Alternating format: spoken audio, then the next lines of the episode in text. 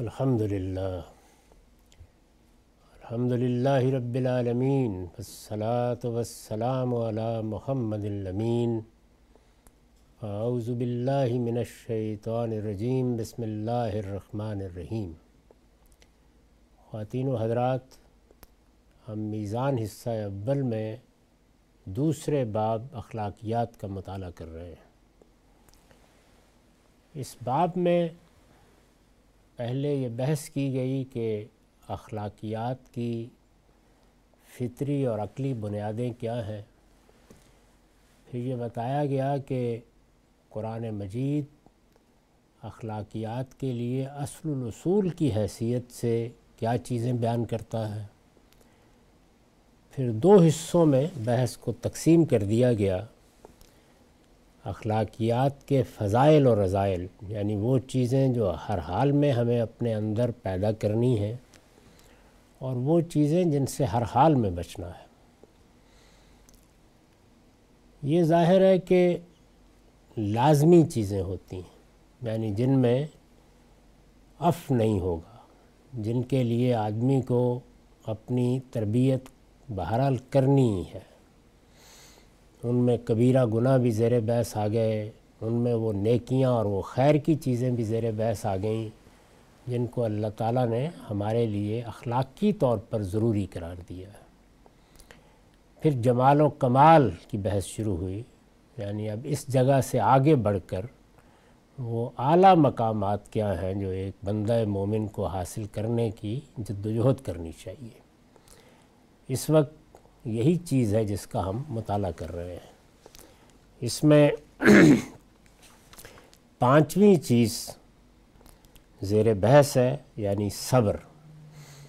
صبر کیا ہے؟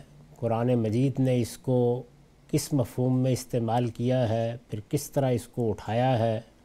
اس کے مواقع کس طرح متعین کیے ہیں؟ اور جن مواقع پر پھر یہ لفظ استعمال ہوا ہے ان میں کن کن پہلوؤں کو نمایاں کیا ہے۔ یہ چیزیں ہیں جن کو ہم سمجھنے کی صحیح کر رہے ہیں۔ بات یہاں تک پہنچ گئی تھی کہ اللہ تعالیٰ نے دعوت کی جد و جہد کے لیے اٹھنے والوں کو بھی جب کچھ ہدایات کی ہیں تو اسی لفظ کو استعمال کیا ہے۔ میں نے لکھا ہے، دعوت کی جد و جہد کے لیے اٹھنے والوں کو ایک اہم ہدایت قرآن میں یہ کی گئی ہے کہ ان کے مخاطبین اگر ظلم و زیادتی اور ایزا رسانی پر اتر آئیں تو بہتر یہی ہے کہ ان کی بدتمیزیوں کو نظر انداز کر کے وہ ان کی بدخواہی کا جواب بھی نیکی سے دیں۔ اللہ تعالیٰ نے یہ ہدایت فرمائی ہے کہ اگر کوئی شخص لوگوں کے سامنے دین کی دعوت پیش کرتا ہے، دین کا پیغام انہیں پہنچاتا ہے۔ اللہ تعالیٰ نے جو حق اپنے پیغمبروں کے ذریعے سے نازل کیا ہے، اس کی شرح و وضاحت کی خدمت انجام دیتا ہے۔ تو یہ بات ظاہر ہے کہ دوسروں تک پہنچے گی۔ جب دوسروں تک پہنچے گی یا پہنچائی جائے گی، تو اس کا رد عمل ہوگا۔ یہ ضروری نہیں ہے کہ رد عمل شائستہ ہو۔ تہذیب کے دائرے میں ہو، مخاطبین اسے اپنے اوپر یا اپنے عقائد پر یا اپنے تعصبات پر یا اپنے پس منظر پر یا اپنے علوم پر کوئی حملہ نہ سمجھ بیٹھے، یہ نہیں کہا جا سکتا۔ اس لیے ہر طرح کا رد عمل ہوتا ہے۔ اس میں ایسا بھی ہوتا ہے کہ مخاطبین میں سے کچھ سعید روحیں بات سننے کے لیے آمادہ ہو جاتے ہیں۔ کچھ لوگ ہو سکتا ہے کہ اس سے آگے بڑھ کر بات سمجھیں بھی اور قبولیت کی طرف بھی قدم بڑھا دیں۔ لیکن تاریخ یہی بتاتی ہے کہ زیادہ تر منفی نفسیات ہی رد عمل ظاہر کرتی ہے اس میں استحضاء بھی ہوتا ہے استخفاف بھی ہوتا ہے، اس میں عیب چینی بھی ہوتی ہے اور بعض اوقات اس سے آگے بڑھ کر ظلم، زیادتی اور ایزا رسانی تک بھی نوبت پہنچ جاتی۔ وہ چیز جس کو قرآن مجید نے فتنے سے تعبیر کیا ہے، ہماری پرانی تہذیبوں میں اور ہمارے پرانے تمدن میں وہ لازماً پیدا ہو جاتی تھی۔ یعنی بادشاہوں کی طرف سے، عمراء کی طرف سے بالادست طبقوں کی طرف سے، غلاموں کے لیے آقاؤں کی طرف سے اور چونکہ دور ایسا گزرا ہے کہ جس میں والدین کو بھی اپنے بچوں پر، اپنی اولاد پر غیر معمولی اختیارات رہے ہیں، تو ان کی طرف سے بھی۔ یعنی ہر طرح کی اظہار ثانی، ہر طرح کا ظلم، ہر طرح کی زیادتی مار پیٹ بھی ہو جاتی تھی، بعض اوقات لوگوں کو قتل تک کر دیا جاتا تھا۔ اس کی مثالیں رسالت معاب صلی اللہ علیہ وسلم کے دور میں بھی پیش آئیں۔ بعد کے زمانوں میں بھی ہم جب دیکھتے ہیں کہ دعوت و عظیمت کی ایک تاریخ مسلمانوں کے ہاں رقم ہوئی ہے، تو اس میں دعوت پیش کرنے والے، دعوت کی بات کرنے والے، دعوت سے تعلق رکھنے والے، دعوت کی مدد کرنے والے، سب لوگ بارہا ظلم، زیادتی اور ایزا رسانی کا شکار ہوئے ہمارے سامنے اخوان المسلمین کی تاریخ ہے۔ ہمارے سامنے اپنے ملک میں بعض اہل علم کی تاریخ ہے کہ جنہوں نے دین کی صحیح بات اپنی دانست میں کہنے کی صحیح کی اور پھر ان کو اس طرح کی چیزوں کا ہدف بنا لیا گیا۔ میں نے عرض کیا ہے کہ مخالفت، متعصبانہ مخالفت استحضاء استخفاف، طرح طرح کے تسامحات کو نمایاں کر کے ان کو نیچا دکھانے کی کوشش، عیب چینی اور پھر آخری مرحلے میں غلط نوعیت کا پروپیگنڈا اور آگے بڑھ کر ظلم، زیادتی اور ایزا رسانی تو یہ سب چیزیں ہم نے اپنے زمانے میں بھی دیکھی ہیں، قریب کے دور میں بھی دیکھی ہیں اور تاریخ میں بھی دیکھی ہیں۔ اگر کوئی شخص چاہے تو مولانا ابو الحسن علی ندوی صاحب کی تاریخ دعوت و عظیمتی پر ایک نظر ڈال لے تو وہ اندازہ کر سکتا ہے کہ ہر دور میں کیا معاملات لوگوں کے ساتھ ہوتے رہے ہیں۔ لیکن اس سب سے قطع نظر یہاں تو کہا جا سکتا ہے کہ عام لوگ ہیں، عام انسان ہیں، اپنی تحقیق بیان کر رہے ہیں، جس چیز کو اپنی نگاہ میں صحیح سمجھتے ہیں، وہ بات لوگوں کے سامنے رکھ رہے ہیں، تو رد عمل کی کچھ وجہ ہو سکتی ہے۔ اللہ کے آخری پیغمبر کے معاملے میں بھی یہی کچھ ہوا۔ ہے یعنی وہ بھی ظاہر ہے کہ جس معاشرے میں تشریف لائے تھے، وہ ان کی اپنی قوم تھی۔ وہ دین ابراہیمی کی اتباع کے دعوے دار تھے۔ سیدنا ابراہیم علیہ السلام کی اولاد تھے۔ کعبے کے متولی تھے، نمازیں پڑھتے تھے، روزے رکھتے تھے، حج و عمرہ کرتے تھے، ان کا اپنا ایک دینی تصور تھا جس کے تحت وہ زندگی بسر کر رہے تھے۔ اس میں رسول اللہ صلی اللہ علیہ وسلم سے جب یہ کہا گیا کہ اب ان لوگوں کو آپ صاف صاف یہ بتا دیں کہ اللہ کا دین یہ ہے، حق یہ ہے، تو جس طرح کی مخالفت ہوئی، جس طریقے کی اظہار رسانی ہوئی، جس طریقے کا سب و شتم تک کیا گیا جس طرح کے الزامات لگائے گئے، وہ سب قرآن مجید میں بڑی حد تک محفوظ کر دیے۔ مدینہ میں بھی مکے میں بھی، رسول اللہ علیہ وسلم کی زندگی کے مختلف ادوار میں بھی۔ تو یہ جو بات یہاں کہی گئی ہے، یہ اس لحاظ سے بڑی اہم بات ہے کہ یہ ہو ہی نہیں سکتا کہ اس سے مختلف صورتحال کہیں پیش آ جائے۔ جب بھی بے لاگ طریقے سے حق بیان کیا جائے گا، جو کچھ پہلے سے دینی تصورات میں خرابیاں پیدا ہو گئی ہیں، کوئی بدت آئی ہے، کہیں کوئی چیز ایسی ہے کہ جو دین کو بگاڑنے والی ہے، لوگوں نے اس کو اختیار کیا ہے، اس کی اصلاح کی جائے گی، صحیح دین کا چہرہ دکھایا جائے گا، تو لازمی نتیجہ یہی نکلے گا کہ یہ سب چیزیں سامنے آ جائیں گی۔ تو ایسا نہیں ہے کہ یہ کسی پرانے زمانے کی سرگزشت ہے، اس کا تجربہ ہر دور میں کیا جا سکتا ہے۔ اس سب کو سامنے رکھیے۔ اور پھر دیکھیے کہ اللہ تعالیٰ نے کیا فرمایا ہے۔ دعوت کی جد و جہد کے لیے اٹھنے والوں کو ایک اہم ہدایت قرآن میں یہ کی گئی ہے کہ ان کے مخاطبین یعنی جن کو وہ اللہ کا پیغام پہنچا رہے ہیں، ان کی قوم کے لوگ اگر ظلم و زیادتی اور ایزا رسانی پر اتر آئیں یعنی جو پہلے مراحل ہیں، ان کا ذکر کرنے کی ضرورت نہیں، وہ تو اس سے کمتر ہیں۔ یعنی استحضاء کرنا، استخفاف کرنا، مذاق اڑانا نیچا دکھانے کی صحیح کرنا ایپ چینی کرنا، کہیں کوئی غلطی ہو گئی، کہیں سبقت لسانی سے کوئی غلط لفظ زبان سے نکل گیا، اس کو موضوع بنا لینا۔ غرض یہ کہ اس طرح کی چیزیں تو بہت چھوٹی ہوتی ہیں۔ اس سے آگے بڑھ کر اللہ تعالیٰ کہتے ہیں کہ اگر ظلم، زیادتی اور ایزا رسانی سے بھی سابقہ پیش آ جائے، تو بہتر یہی ہے کہ ان کی بدتمیزیوں کو نظر انداز کر کے وہ ان کی بدخائی کا جواب ظاہر ہے کہ جو آدمی بھی دین پیش کر رہا ہے، وہ تو خیرخائی کے جذبے میں پیش کرے گا۔ اگر اللہ تعالیٰ نے اس کو یہ توفیق دی ہے کہ وہ صحیح بات تک پہنچ گیا ہے، تو وہ لوگوں کی خیر خائی کے جذبے ہی سے انہیں بتائے گا کہ یہ ایک غلطی میں پڑے ہوئے ہیں، یہ اس سے نکلیں، صحیح بات کو سمجھیں، ان کے لیے دنیا میں بھی اس سے بہتری ہوگی، آخرت میں بھی ان سے بہتری ہوگی۔ تو دوسری جانب دائرہ کے بدخائی کا رویہ ہوگا۔ اللہ تعالیٰ نے قرآن مجید میں جو ہمیں نصیحت کی ہے بار بار کہ تم سچائی پر اور خیرخائی پر کھڑے ہو جاؤ۔ اور میں نے دین حق میں یہ نقل کیا ہے کہ وہ رویہ جو ہم سے مطلوب ہے، وہ خیرخواہی کا رویہ ہے، دین و نصیحہ۔ اور اس میں یہ کہا گیا ہے یعنی رسالت معاب صلی اللہ علیہ وسلم نے فرمایا ہے کہ خیرخواہی اللہ کے لیے، خیرخواہی رسول کے لیے خیرخواہی مسلمانوں کے حکمرانوں کے لیے، ہر شخص کے لیے خیرخواہی۔ خیرخواہی کے سچے جذبے کے ساتھ دین کی دعوت پیش کرنی چاہیے اور دین پر عمل بھی کرنا چاہیے۔ تو اب اگر یہ صورت ہے اور دوسرے بدتمیزیوں پر اترے ہوئے ہیں، تو اللہ تعالیٰ کہتے ہیں کہ اس کو نظر انداز کر دیا جائے۔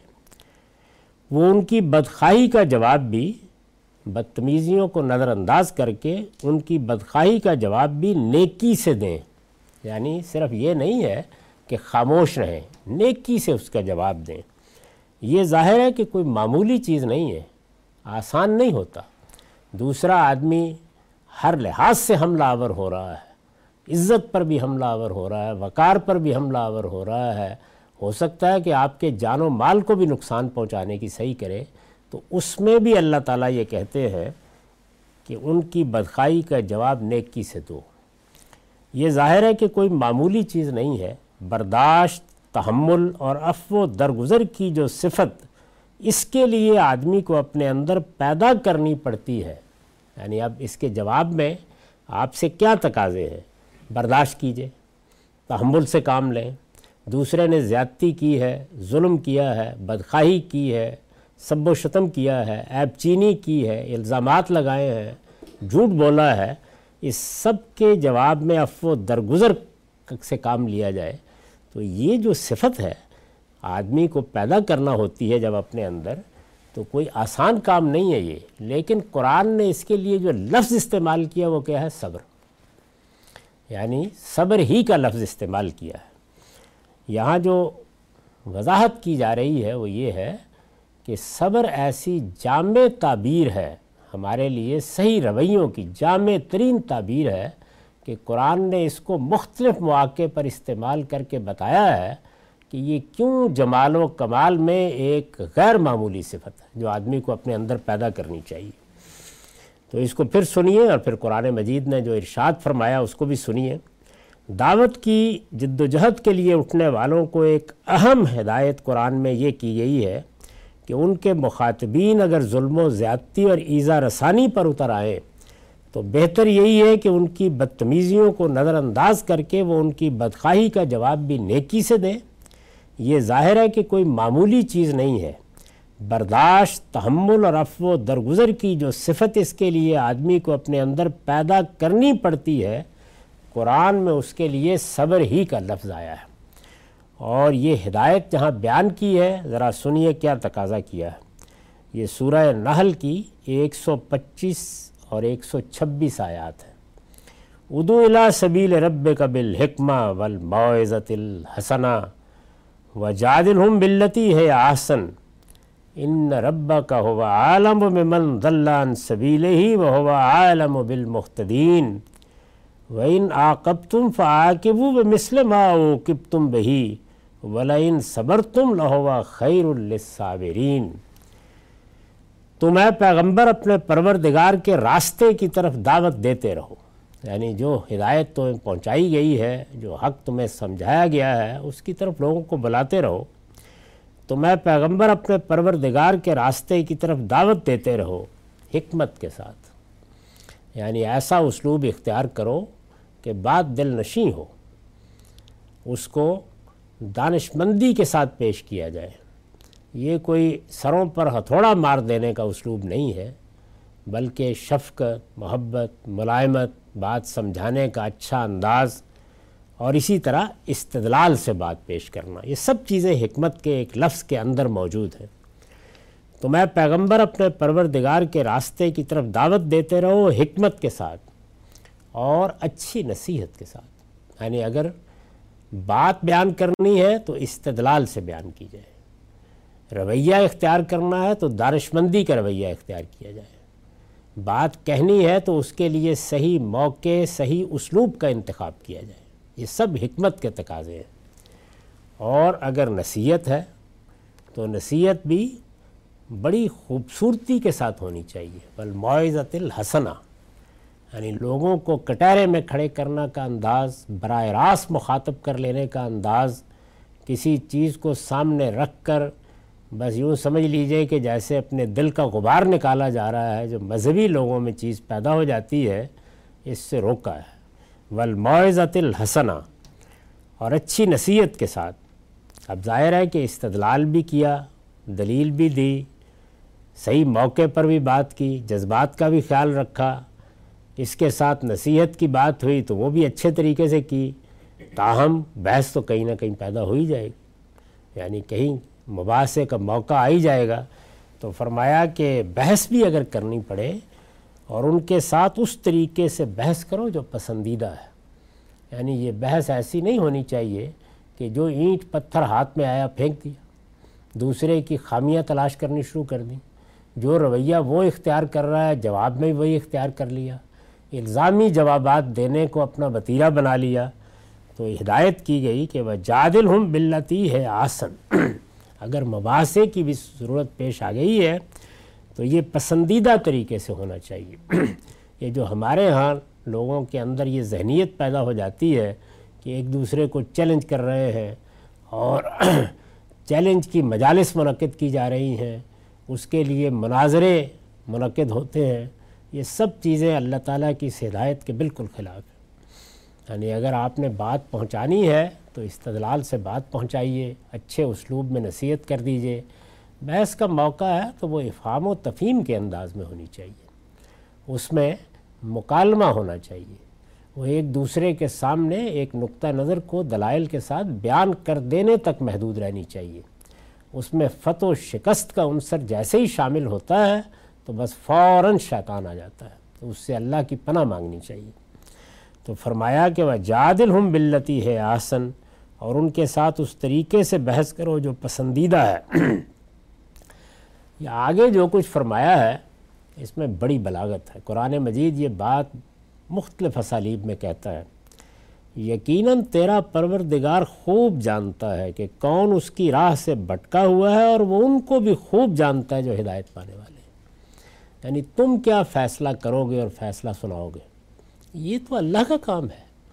اس کی نگاہوں سے کیا چھپا ہوا ہے؟ وہ جانتا ہے کہ کس نے گمراہی اختیار کی ہے اور کون صحیح بات کہہ رہا ہے۔ اس لیے اس کے فیصلے بھی اسی پر چھوڑ دو۔ یعنی بات کرو، اچھے اسلوب میں بات کرو، بحث کرو، اچھے انداز سے بحث کرو، لیکن اس کو فتح و شکست کا مسئلہ بنانے، لوگوں کے کفر و ایمان کے فیصلے کرنے اور اس جگہ تک پہنچا دینے کی ضرورت نہیں ہے کہ جہاں پر تلخی تلخی ہوتی ہے، بلکہ محبت کے ساتھ بات کا رخ موڑ دینا چاہیے، جس کو قرآن مجید میں اعراض کے لفظ سے تعبیر کیا ہے۔ اگر آپ کے مخاطبین غلط رویہ اختیار کر رہے ہیں، تو گریز کر جائیے۔ تو فرمایا کہ یہ فیصلہ کہ کون راہ سے بٹکا ہوا ہے اور کون ہدایت پر ہے، یہ تیرا پروردگار کر لے گا۔ وہ اس کو خوب جانتا ہے۔ اس کے بعد کہا کہ اگر تم لوگ کسی وقت بدلہ لو یعنی اب اتنی بات مقدر کر دی ہے کہ انسان انسان ہے، ہو سکتا ہے کہ گالی دینے والا، ہو سکتا ہے سب و شتم کرنے والا، ہو سکتا ہے اظہار ثانی کرنے والا اس قدر مشتل کر دے اور بات وہاں تک پہنچ جائے کہ انسان سمجھے کہ اب مجھے کچھ تو کہنا ہی ہے۔ یعنی انسان ہے، یہاں تک پہنچ جاتی ہے نوبت۔ تو اللہ تعالیٰ کہتے ہیں کہ اگر تم لوگ کسی وقت بدلہ لو، تو اتنا ہی بدلہ لو جتنا تمہارے ساتھ کیا گیا۔ یعنی اب اگر کوئی بات کہنی ہے، تو برابر کی بات کہہ دو۔ کچھ حوصلہ ہوتا ہے کہ چلیے کچھ اجازت تو دی، لیکن نہیں، بات ختم کر دی آگے۔ لیکن اگر صبر کرو تو صبر کرنے والوں کے لیے یہ بہت ہی بہتر ہے۔ تو گویا بتا دیا کہ اللہ تعالیٰ کو اصلاً کیا مطلوب ہے۔ وہ کس کردار اور کس سیرت کی دعوت دینے والوں سے، علم کی خدمت کرنے والوں سے توقع کرتا ہے۔ یہ سورہ نحل تھی۔ اس میں اس طرح اس بات کو بیان کیا، جس چیز کی طرف توجہ دلانا مقصود تھا اور جو یہاں زیر بحث ہے، ظاہر ہے کہ یہاں دعوت اور اس کی حکمت عملی زیر بحث نہیں ہے۔ وہ تو قانون دعوت میں زیر بحث آئے گی۔ یہاں صبر کے مواقع بیان کیے جا رہے ہیں۔ تو جس چیز کی طرف توجہ دلائی گئی ہے وہ یہ ہے کہ یہاں پر بھی صبر ہی کا لفظ استعمال کیا ہے۔ ہمارے ہاں لوگ بہت بڑی چیز سمجھتے ہیں جہاد کو۔ اگر آپ بصیرت کی نگاہ سے قرآن کا مطالعہ کریں تو سب سے بڑی نیکی، سب سے بڑا خیر، سب سے زیادہ اجر کی چیز کیا ہے؟ صبر۔ یعنی یہ معمولی چیز نہیں ہے، قرآن مجید نے تعلیمی حقیقت میں اس کی دی ہے۔ تو اب ذرا حامیم سجدہ کی آیات بھی سنیے، تینتیس سے پینتیس تک ہیں۔ ان میں بھی یہی موضوع ہے، یہی مضمون ہے۔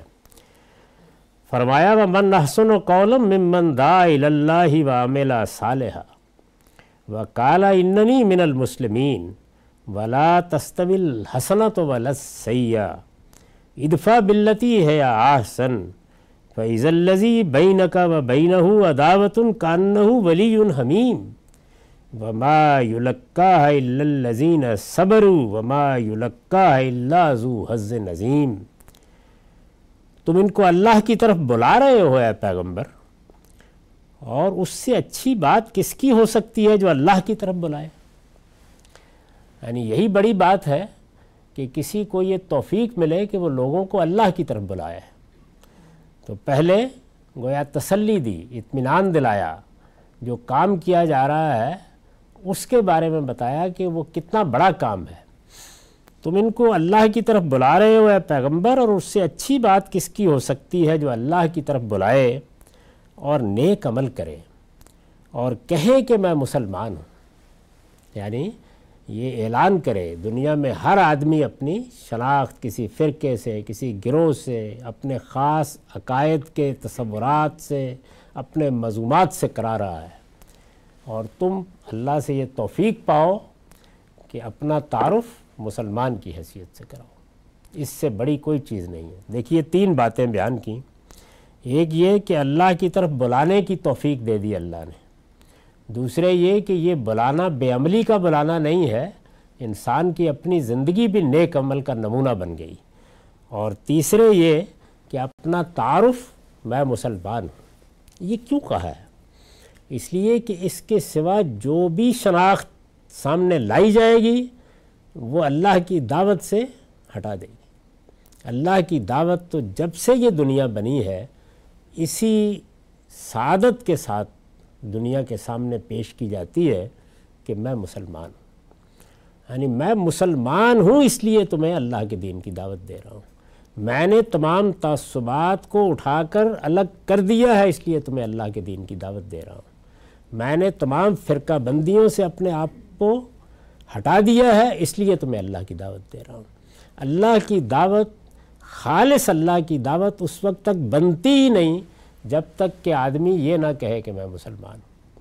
تو اپنی اس شناخت کے ساتھ آدمی کھڑا ہو، فرمایا کہ اس سے اچھی بات کس کی ہو سکتی ہے؟ جو اللہ کی طرف بلائے اور نیک عمل کرے اور کہے کہ میں مسلمان یعنی میں نے اپنا سر جھکا دیا میں نے اپنے رب کی بات مان لی مجھے جو اللہ کے پیغمبروں نے بات کہی تھی، میں اسی پر کھڑا ہوں۔ میرا کوئی فرقہ نہیں ہے، میری کوئی جماعت نہیں ہے، میرا کوئی تعصب نہیں ہے۔ میرے کوئی اپنے عقائد نہیں ہے میں تو اسلام کی بات پیش کر رہا ہوں۔ یہ اللہ کی بات ہے اور اپنے بارے میں یہ کہہ رہا ہوں کہ میں مسلمان ہوں۔ تو فرمایا، اس سے اچھی بات کسی کی نہیں ہو سکتی۔ فرمایا کہ اس میں شبہ نہیں کہ تمہارے یہ منکرین اب برائی کے در پہ ہیں۔ یعنی اتنی بات مقدر کر دی ہے کہ تم تو یہی کر رہے ہو اور اس سے زیادہ اچھی بات کوئی ہو نہیں سکتی۔ ان کو دعوت دے رہے ہو، اللہ کی طرف بلا رہے ہو وہ اللہ جس کو یہ بھی مانتے ہیں کہ وہ ان کا خالق ہے، ان کا مالک ہے، تم اس کی طرف بلا رہے ہو۔ تمہاری اپنی ذاتی زندگی اعلیٰ اخلاق کا نمونہ ہے۔ نیک عمل ظاہر ہے کہ سب سے بڑھ کر انسان کے اخلاقی وجود میں نمایاں ہوتا ہے۔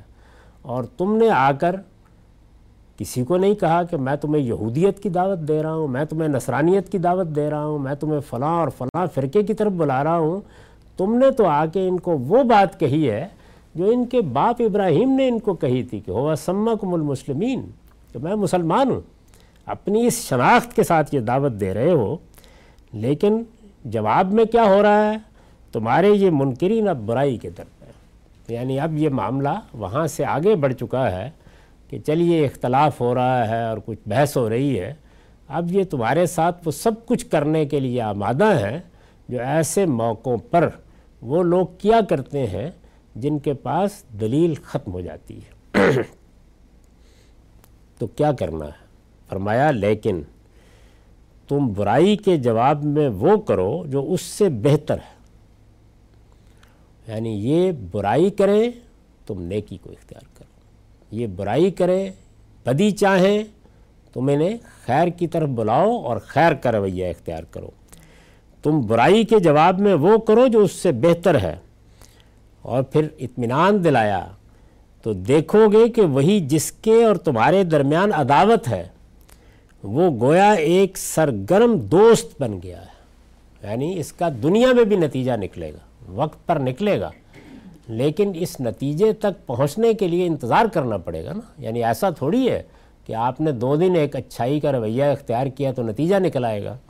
تو ارشاد فرمایا کہ یہ جو حکمت کی بات ہم نے تمہیں بتائی ہے یہ جو کہا ہے کہ تم اچھا رویہ اختیار کرو، برائی کا جواب بھی نیکی سے دو، خیر سے دو۔ یہ جو بات ہم نے کہی ہے، یہ جانتے ہو یہ بات کیسی ہے؟ اور یاد رکھو کہ یہ دانش، کہ یہ حکمت کی بات ہے۔ قرآن میں اصل لفظ حکمت استعمال ہوا ہے، لیکن یہاں دانش کے مفہوم میں ہے۔ اور یاد رکھو کہ یہ دانش، یہ حکمت انہی کو ملتی ہے جو صبر کرنے والے، جو ثابت قدم رہنے والے ہیں۔ اور یہ حکمت انہی کو عطا کی جاتی ہے جن کے بڑے نصیب ہیں۔ اس سے آگے اللہ تعالیٰ داد نہیں دے سکتے۔ یعنی فرمایا کہ یہ حکمت ان کو ملتی ہے جن کے بڑے نصیب ہے ظاہر ہے کہ نصیب ہے کیا؟ نصیب اللہ کے کرم، اللہ کی نوازشیں، وہ نتائج ہیں کہ جو اللہ کے ہاں نکلنے والے ہیں۔ تو ارشاد فرمایا کہ اگر صبر سے کام لوگے اور برائی کا جواب بلائی سے دو گے تو پھر یہ سمجھ لو کہ یہ بڑے نصیب کی بات ہے۔ اس کے نتائج تم یہاں شاید نہ جان سکو۔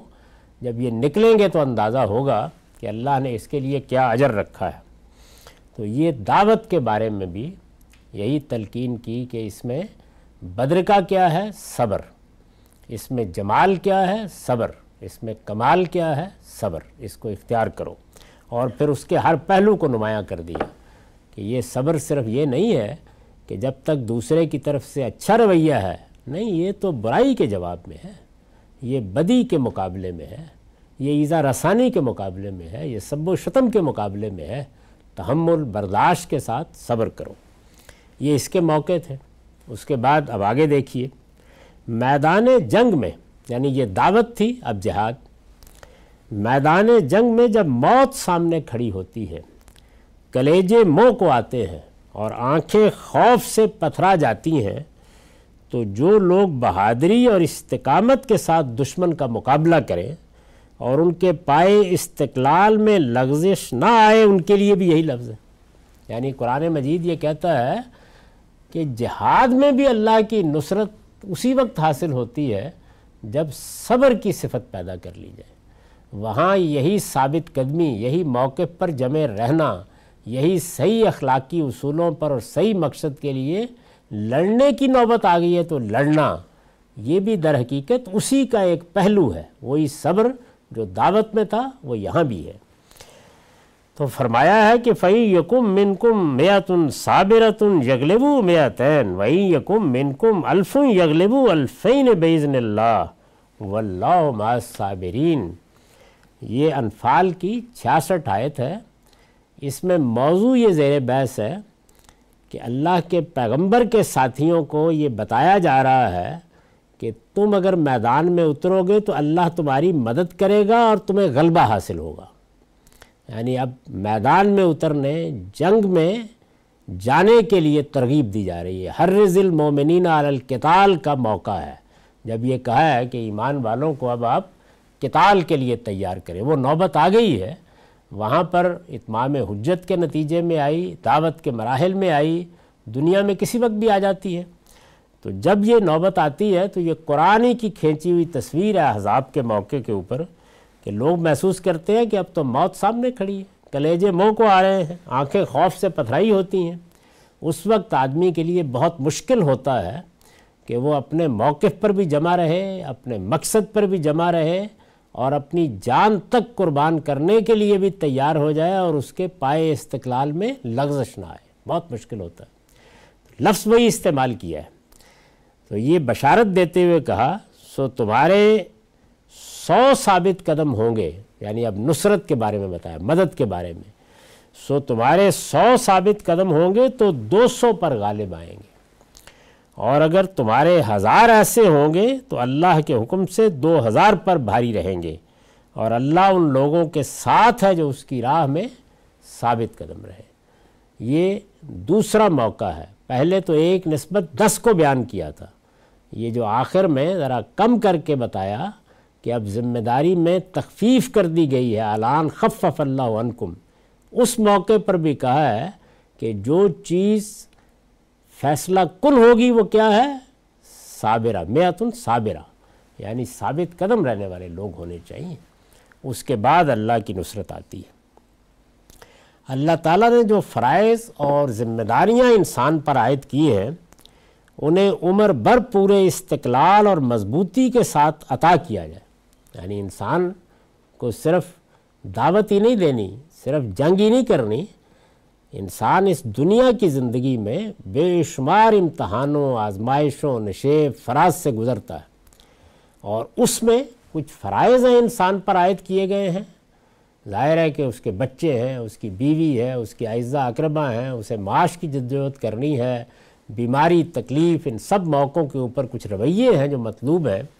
اللہ تعالیٰ نے جو فرائض اور ذمہ داریاں انسان پر عائد کی ہیں انہیں عمر بھر وہ کہا ہے نا کہ لا تموتن الا و انتم مسلمون۔ یعنی یہ جو اللہ تعالیٰ کے تقاضے ہیں، یہ عمر کے کسی ایک حصے کے لیے نہیں ہے، یہ تو موت کے وقت تک کے لیے ہے۔ اللہ تعالیٰ نے جو فرائض اور ذمہ داریاں انسان پر عائد کی ہیں، انہیں عمر بھر پورے استقلال اور مضبوطی کے ساتھ ادا کیا جائے۔ اور استاذ امام کے الفاظ میں جس طرح کسان اپنے کھیت میں ہل چلاتا، اس میں تخم ریزی کرتا، بیج پھینکتا ہے، اس کو پانی دیتا اور برابر اس کی نگرانی کرتا ہے، اسی طرح بندہ مومن اگر اپنے اس مبارک مزرعہ، یہ گویا وہ برکت والا کھیت ہے یہ زندگی، اس مبارک مزرعہ میں پوری محنت اور اس کی پوری حفاظت کرے تو اس کے لیے بھی یہی تعبیر ہے۔ اس میں بھی صبری کا لفظ استعمال کیا ہے۔ چنانچہ سورہ مریم کی آیت پینسٹھ میں فرمایا ہے، رب السماوات والارض وما بینہما فابتھ وستبر لے عبادت ہی پوری زندگی کیا ہے؟ عبادت۔ انسان کو دنیا میں بھیجنے کا مقصد کیا ہے؟ عبادت۔ اور میں یہ عرض کر چکا ہوں کہ یہاں عبادت سے مراد مراسم عبودیت نہیں ہے، جیسے نماز روزہ ہے، بلکہ یہ کہ انسان اللہ کا سچا بندہ بن کر رہے۔ تو پوری زندگی میں عبد ابدیت یہی در حقیقت انسان کا نصب العین ہے۔ اس کو سامنے رکھ کر کہا ہے، وہ زمین اور آسمانوں اور ان کے درمیان کی ہر چیز کا مالک ہے۔ سو اسی کی بندگی کرو اور اسی کی بندگی پر جمے رہو۔ تو گویا پوری زندگی کے اندر بھی جو چیز چاہیے، استقلال چاہیے، جیسے کہ اوپر تعبیر کی گئی ہے کہ کھیت بنانا بھی ہے اور پانی دینا بھی ہے اور اس کو بونا بھی ہے اور اس پہ آنے والی آفتوں کا مقابلہ بھی کرنا ہے، تب کہیں جا کے وہ وقت آئے گا کہ آپ اپنی فصل کا درب کریں گے اور پھر اپنے کھتے بھریں گے اور قیامت میں اس کا اجر دیکھیں گے۔ تو یہ بڑی مشکل زندگی ہے۔ اس ساری زندگی میں کیا کرنا ہے؟ بندے کو اللہ کی عبادت پر قائم رہنا ہے۔ یعنی وہ اللہ کا بندہ بن کر کاروبار کرے۔ اللہ کا بندہ بن کر سیاست کرے، اللہ کا بندہ بن کر معاشرتی تقاضے پورے کرے، اللہ کا بندہ بن کر دین سیکھے، اللہ کا بندہ بن کر سب کے ساتھ معاملات کرے۔ تو یہ وہ بندگی ہے اور اس بندگی پر کہا کہ وسطبر لے عبادت ہی۔ اور اسی کی بندگی پر جمے رہو۔ یہی اصل میں اللہ تعالیٰ کا تقاضا ہے تم سے۔ رنج و راحت اور حزن و مسرت کے جو مواقع زندگی میں ہر شخص کو پیش آتے ہیں۔ یعنی کبھی غم پیش آتا ہے، کبھی راحت پیش آتی ہے، کبھی انسان کے اوپر تکلیفیں آتی ہیں، کبھی بہت خوشی کا موقع ہوتا ہے۔ تو رنج و راحت اور حزن و مسرت کے جو مواقع زندگی میں ہر شخص کو پیش آتے ہیں، ان میں اگر آدمی ضبط نفس سے کام لے، اس طرح کے موقعوں کے اوپر دونوں چیزیں پیدا ہو جاتی ہیں۔ یعنی حزن کے موقع پر آدمی ڈپریس ہو جاتا ہے۔ اس کو محسوس ہوتا ہے دنیا تاریخ ہو گئی بند گلی میں آ کے کھڑا ہو گیا ہے۔ اور دوسری جانب مسرت کے موقع ہوتے ہیں، تو جشن منا رہا ہے۔ بھول ہی گیا ہے کہ دنیا میں خدا کا بندہ ہے۔ دوسروں کے مقابلے میں مفاخرت ہو رہی ہے اترا رہا ہے معلوم نہیں کیا کیا کر رہا ہے۔ تو ان سب مواقع میں ضبط نفس سے کام لے۔ خوشی اور مسرت اس میں فخر و غرور پیدا نہ کرے اور غم و اندوہ کی حالت میں اس کے اندر مایوسی اور بد دلی نہ ہو۔ تو ظاہر ہے کہ یہ وہ کمال ہے نا جو انسان کے اندر پیدا ہوگا۔ تو اس رویے کے لیے بھی قرآن نے یہی لفظ اختیار کیا۔ یعنی وہاں پر بھی صبر ہی کا لفظ اختیار کیا ہے۔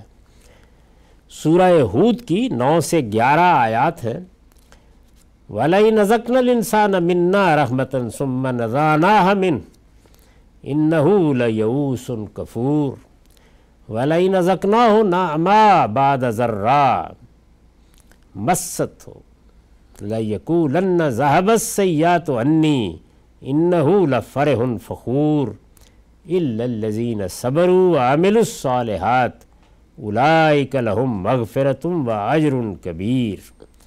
ان آیات کا ترجمہ ہے انسان کا معاملہ یہ ہے کہ ہم اس کو اگر اپنے کسی فضل سے نوازیں، پھر اس سے اسے محروم کر دیں تو لازماً شکایت کرے گا۔ انسان کا معاملہ یہ ہے کہ ہم اس کو اگر اپنے کسی فضل سے نوازیں، پھر اس سے اسے محروم کر دیں تو لازماً شکایت کرے گا۔ اس لیے کہ وہ جلد مایوس ہو جانے والا اور نہایت ناشکرہ ہے۔ اور اگر کسی تکلیف کے بعد جو اس کو پہنچی تھی، ہم اسے نعمت کا مزہ چکھائیں۔ یعنی تکلیفیں آئیں اور پھر اللہ کا کرم ہو گیا۔ تو ضرور کہے گا کہ میری سب مصیبتیں مجھ سے دور ہوئیں اور پھولا نہیں سمائے گا، اس لیے کہ وہ اترانے والا اور شیخی بگارنے والا ہے۔ تو ادھر وہ رویہ، ادھر یہ رویہ۔ فرمایا، اس سے مستثنا وہی ہے جو صبر کرتے اور اچھے عمل کرتے ہیں۔ دیکھیے یہاں بھی صبر کا لفظ استعمال کیا۔ گویا صبر اس ضبط نفس کا نام بھی ہے جو غم کے موقعوں پر بھی آدمی کو پابرجا رکھتا ہے اور مسرت کے موقعوں پر بھی اعتدال میں رکھتا ہے۔ اس کے لیے بھی یہی لفظ اختیار کیا۔ یہ سب مواقع اس لیے گنوائے جا رہے ہیں کہ صبر کو ہمارے ہاں بڑے محدود مفہوم میں بولا جاتا ہے۔ قرآن مجید نے اس کو کن مواقع پر استعمال کیا ہے؟ اس کے بعد میں نے خاتمے میں لکھا ہے کہ اس سے واضح ہے کہ صبر مجبوری کے درگزر اور بے بسی کی خاموشی کا نام نہیں ہے۔ اس سے واضح ہے کہ صبر مجبوری کے درگزر اور بے بسی کی خاموشی کا نام نہیں ہے، بلکہ اس چیز کا نام ہے کہ بندہ مومن ہر حال میں اپنے رب کے فیصلوں پر راضی رہے۔ نتیجہ عمل میں تاخیر سے پریشان نہ ہو۔ اللہ کے ہاں نتائج ہماری خواہش کے مطابق نہیں نکلتے۔ نتیجہ عمل میں تاخیر سے پریشان نہ ہو۔ استراب اور بے چینی سے بچا رہے۔ برائی کرنے والوں کے لیے بھی اپنے دل میں انتقام کا کوئی جذبہ پیدا نہ ہونے دے۔ حق کی مدافعت کا موقع ہو تو موت کو سامنے دیکھ کر بھی ثابت قدم رہے۔ رنج و راحت کی ہر حالت میں ضبط نفس سے کام لے اور جس چیز کو فرض و واجب سمجھے، تمام عمر اس کی پابندی کرتے رہے۔ یہ ذہن میں رکھیے کہ یہ اصل میں انسان میں جو اللہ تعالیٰ سیرت پیدا کرنا چاہتا ہے، یہ اس کا جمال و کمال ہے جو بیان ہو رہا ہے۔ انسان کی سیرت کا یہی پہلو ہے جس سے خدا اور بندے کے درمیان یعنی جب یہ چیز پیدا ہو جاتی ہے تو خدا اور بندے کے درمیان وہ تعلق قائم ہوتا ہے جسے توکل سے تعبیر کیا گیا ہے۔ یعنی ہر حال میں خدا ہی پر بھروسہ کیا جائے۔ انا للہ و انا الہ راجعون۔ اسی تفویض اور سپردگی کا کلمہ ہے، یہ جو ہمیں سکھایا گیا ہے۔ قرآن کا بیان ہے کہ ان لوگوں کے لیے اللہ تعالیٰ کے خاص الطاف و عنایات ہیں۔ جو اس کلمے پر قائم رہتے، انا للہ و انا الہ راجعون ہم اللہ ہی کے لیے ہیں، اسی کی طرف لوٹنے والے ہیں۔ اور اسی پر دنیا سے رخصت ہوتے ہیں۔ ارشاد فرمایا ہے وہ بشر صابرین الزین اذا صابت ہم مصیبہ کالو انا للہ و انا الہ راجعون الائی کا علیہم صلواتم من ربہم و رحمہ و اولائے کا ہم المحتدون یہ بقرہ کی ایک سو پچپن سے ایک سو ستاون آیات ہے۔ ترجمہ یہ ہے، اور اس میں جو لوگ ثابت قدم ہوں گے، اے پیغمبر انہیں دنیا اور آخرت دونوں میں کامیابی کی بشارت دو۔ صابرینی کا لفظ استعمال ہوا ہے۔ وہی جنہیں کوئی مصیبت پہنچے تو کہیں کہ لا ریب ہم اللہ ہی کے ہیں اور ہمیں ایک دن اسی کی طرف پلٹ کر جانا ہے۔ یہی وہ لوگ ہیں جن پر ان کے پروردگار کی عنایتیں اور اس کی رحمت ہوگی اور یہی ہیں جو اس کی ہدایت سے بہرہ یاب ہونے والے ہیں۔ اقول و قولی حاضہ وستغفر اللہ لی ولکم ولسائل المسلمین۔ اب دس منٹ کا وقفہ ہے۔ اس کے بعد سوالوں کی نشست۔ میں نے تو اپنی زندگی کا مشن یہی قرار دے رکھا ہے کہ دین میں تحقیق کی روایت کو زندہ رکھا جائے۔ اور اس کے مطابق لوگوں کی تعلیم و تربیت کا اہتمام کیا جائے۔ یہی نسخہ کیمیا ہے۔ اپنے بچوں کو آپ اس بات کی تعلیم دیں، اپنی آئندہ نسلوں کو اس بات کی تعلیم دیں کہ یہ دین جس کو ہم مانتے ہیں، یہ محض کوئی مان لینے کی چیز نہیں ہے۔ یہ اپنی علمی بنیادیں رکھتا ہے، اپنا استدلال رکھتا ہے اور استدلال کی بنیاد پر یہ اپنے آپ کو پیش کر سکتا ہے۔ میں اس کو اس طرح تعبیر کیا کرتا ہوں کہ یہ دین کا علمی مطالعہ ہے جس کو ایک روایت کے طور پر آئندہ نسلوں کے لیے اب قائم کرنے کی ضرورت ہے۔ علم کے طریقے پر دین کو سکھانے سے مراد یہ ہے کہ بلائنڈ فیتھ کو ریزن سے بدلا جائے تقلید تحقیق میں ڈھلے اور اوپینینس پہ آرگومنٹ کی حکومت اور دلیل کی برتری قائم ہو۔ یہ ادارے جو کچھ بھی بنائے گئے ہیں وہ اسی مقصد سے بنائے گئے ہیں۔ میں نے اگر المورد کی بنیاد رکھی تو اسی مقصد کو سامنے رکھ کے رکھی اور اب یہ سینٹر بنایا گیا ہے تو اسی مقصد کو سامنے رکھ کر بنایا گیا ہے کہ ہر سطح پر لوگوں کی تعلیم و تربیت کا اہتمام کیا جائے۔ بچوں کی سطح پر، بڑوں کی سطح پر۔ ہمارے ہاں جو لوگ دین کے عالم بننا چاہتے ہیں، ان کے لیے یہ ذوق پیدا کیا جائے اور اس کا اہتمام کیا جائے کہ ان کے اندر یہ ذوق پیدا ہو کہ وہ تحقیقی نقطۂ نظر سے اسلام کا مطالعہ کر سکیں، اسلام کے معرف کا مطالعہ کر سکیں۔ جو کچھ ہماری ماضی کی روایت ہے جس کو ہم اپنی تراس کہتے ہیں، اس کا مطالعہ کر سکیں۔ تو یہی چیز ہے جس کو میں سمجھتا ہوں کہ موجودہ زمانے میں اگر آپ اپنی نئی نسلوں کو دین پر قائم رکھنا چاہتے ہیں، تو آپ کو اختیار کرنا پڑے گا۔ یہ دور عصر حریت ہے اور عصر استدلال ہے ایج آف ریزننگ اور ایج آف فریڈم اس دور میں ہم اپنے بچوں کو، اپنی نسلوں کو مذہب، مذہبی تصورات کے بارے میں پیدا ہونے والے سوالات پر خاموش نہیں کروا سکتے۔ ہمیں استدلال کی قوت سے اور ریزننگ کے ذریعے ان کو جواب دینا پڑے گا، انہیں قائل کرنا پڑے گا۔ مشرق و مغرب میں اب یہ فرق ختم ہو چکا ہے۔ کہ ہم اپنے بچوں کو نئے افکار سے دور کریں یا ان کو روکیں کہ وہ مختلف خیالات سے متاثر نہ ہوں، ایک ہی رستہ ہے کہ ہم دنیا بھر کو قرآن و سنت کی مثبت تعلیم، اس کے اصل ریزن کے ساتھ پیش کریں اور الحمدللہ اللہ کی کتاب اور اس کے پیغمبر کی سنت میں اتنی قوت ہے، اتنی جان ہے کہ وہ اپنا دفاع خود کر سکتی ہے۔ مسلمانوں کی قومی زندگی کو اگر اپنی حیات قائم رکھنی ہے، تو اس کا ایک ہی راستہ ہے۔ اور وہ یہ کہ اپنے آپ کو وہ علم و اخلاق میں برتری کے مقام پر پہنچائے۔ اور علم و اخلاق میں برتری اسی وقت حاصل ہوتی ہے جب آپ اپنے وجود، اپنی شخصیت، اپنی تہذیب، اپنی روایت اور اپنے مذہب کو علمی طریقے سے سمجھیں اور اپنے وجود کا بھی علمی مطالعہ کریں۔ اور یہ بات جان لیں کہ آپ کا سب سے بڑا شرف آپ کا اخلاقی وجود ہے۔ اگر اس کو آپ نے تربیت کر کے فی الواقع اعلیٰ مقام پر پہنچا دیا ہے اور قومی حیثیت سے آپ علم میں برتری حاصل کرنے میں کامیاب ہو گئے ہیں، تو پھر دنیا میں بھی آپ کو برتری حاصل ہوگی۔ اس ادارے میں کسی بھی مذہب کا آدمی ہو، کسی بھی رنگ و نسل سے اس کا تعلق ہو، کس لیے بھی مسلک و فرقے سے وہ وابستہ ہو، اس کو ویلکم کیا جاتا ہے۔ اس کی دینی تعلیم، اس کی فکری نشو و نما کے لیے محنت کی جاتی ہے۔ ہم نے ایسے نصابات بنائے ہیں، ایسے پروگرام تشکیل دیے ہیں۔ کہ وہ یہاں پر آئے تو وہ اپنے فیت کو ایکسپلور کرے۔ مذہب اس کی شعوری دریافت بنے۔ اس ادارے سے میری توقع یہ ہے کہ ہر طرح کے تعصبات سے بالا تر ہو کر یہ علم کی ترویج کو، تحقیق اور اعلیٰ درجے کی تصنیف و تعلیف کو سہولتیں باہم پہنچانے ہی کو اپنا اصل مقصد بنائے۔ ہر طرح کے تعصبات سے بالا تر ہو کر ماضی، حال کے جو کچھ بھی تعصبات ہو سکتے ہیں، ان سب کو ایک طرف رکھ دیا جائے اور علم کے سچے خدام کی حیثیت سے اس ادارے میں لوگوں کو لایا جائے، اس میں تعلیم کا بندوبست کیا جائے، اس میں تربیت کا بندوبست کیا جائے، اس کے اساتذہ کے انتخاب میں، اس کے نصابات کی تدوین میں ہر جگہ یہی اصول پیش نظر ہو کہ کسی قسم کے تعصب کو روا نہیں رکھا جائے گا۔ علم کو جیسے کہ وہ ہے، جس طرح کہ وہ ہمیشہ سے رہا ہے، اس طرح لوگوں تک پہنچانے کی صحیح کی جائے گی۔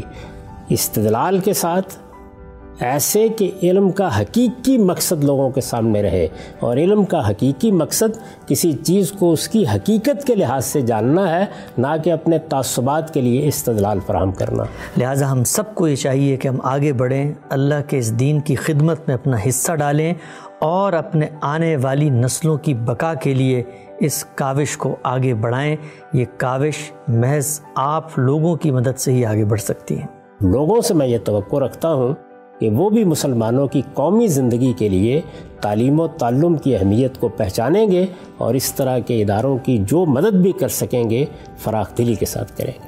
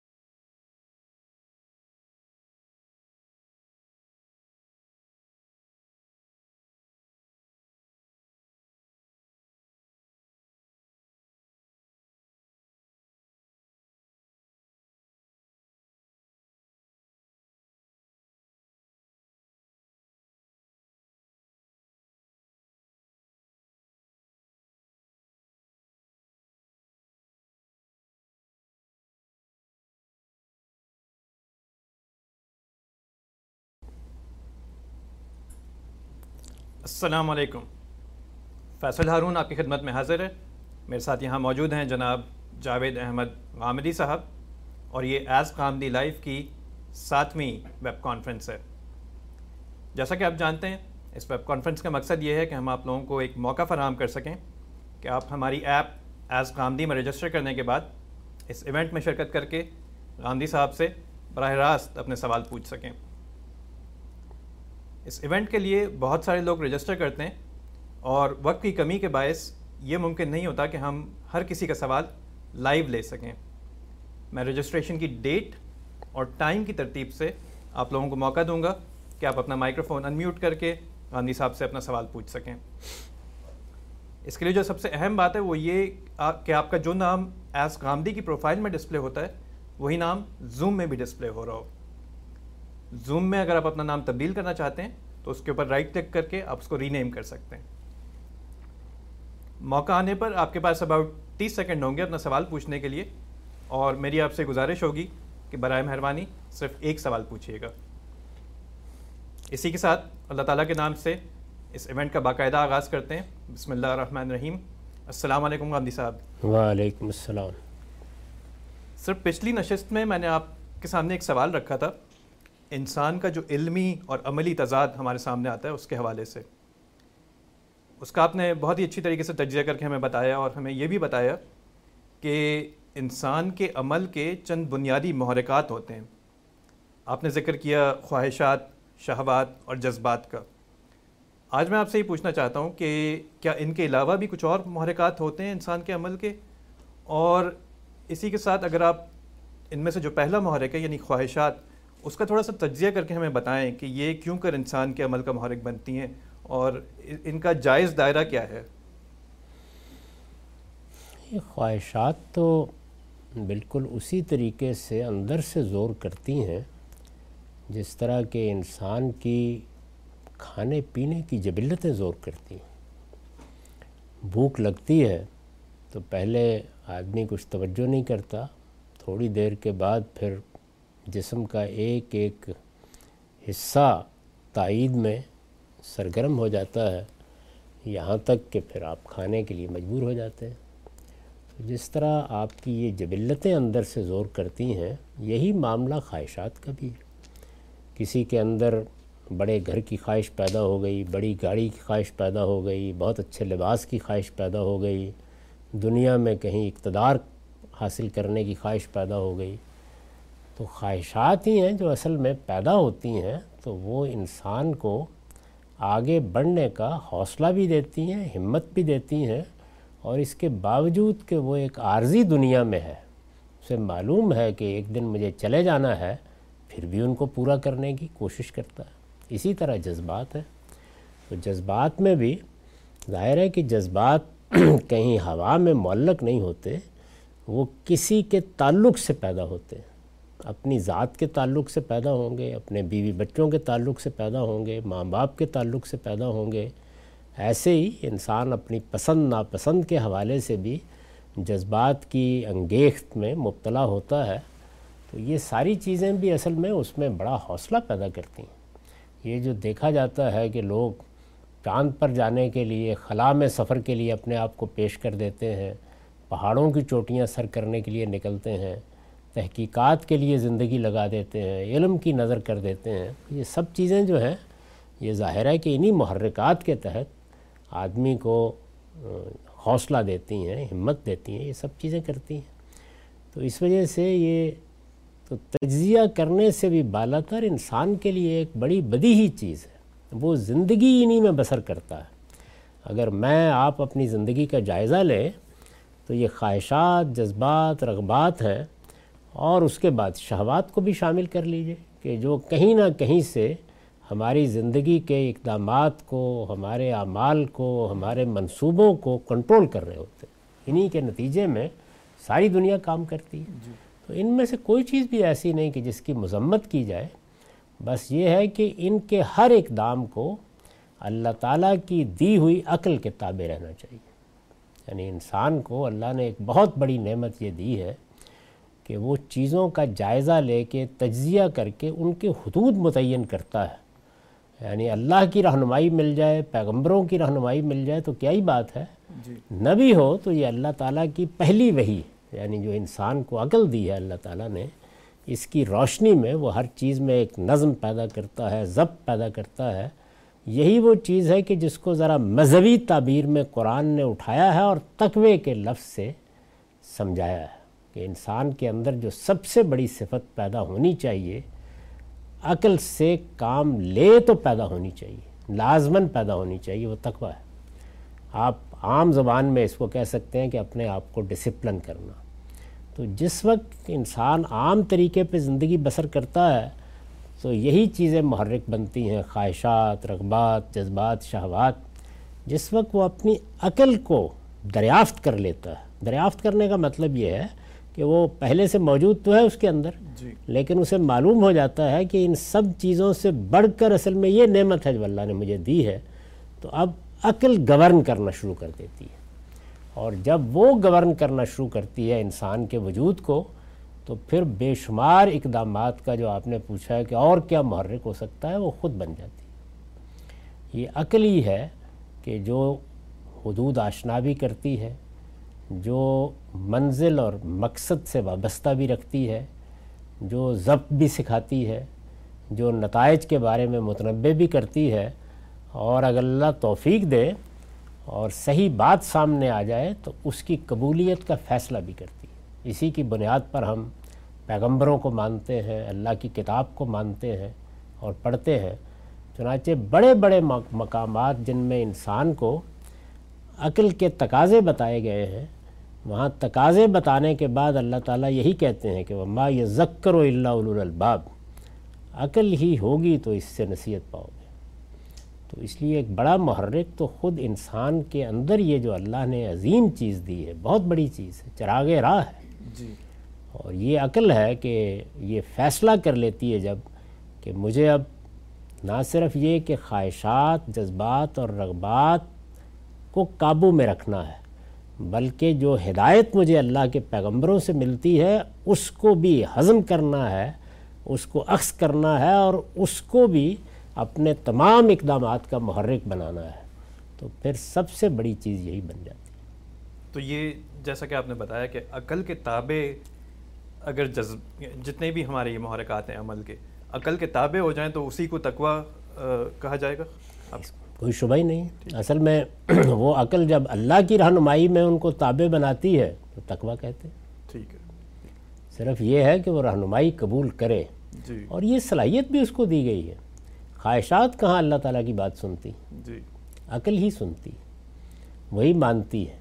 اور وہی جو اس کے نیچے یہ ساری رعایا ہے اس کی۔ جی۔ خواہشات رغبات شہوات ان کو کنٹرول بھی کرتی ہے۔ بلکہ اگر ایک تمثیلی اسلوب اختیار کیا جائے، تو عقل آپ کے وجود میں اللہ کا مقرر کردہ وائسرائے ہے۔ بس وہ جو الہام پاتا ہے، اس کا نفاذ کرتا ہے۔ لیکن جس طریقے سے انسان دنیا میں سرکشی کرتا ہے، حکمرانوں کے مقابلے میں، اس کے مقابلے میں بھی کرتا رہتا ہے۔ ورنہ ہر موقع پر وہ ٹوکتی بھی ہے، بتاتی بھی۔ بہت شکریہ سر، یہ بہت اچھے طریقے سے آپ نے اس کو واضح کیا۔ ہم سوالات کی طرف بڑھتے ہیں۔ سب سے پہلا سوال ہمارے پاس ہے، ریاض الکریم۔ آپ اپنا مائکروفون انمیوٹ کر کے ریاض سوال پوچھ سکتے ہیں۔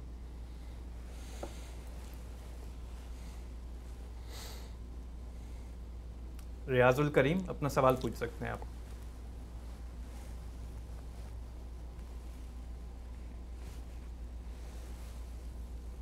آگے بڑھتے ہیں، ہم ریاض کے پاس دوبارہ آ جائیں گے۔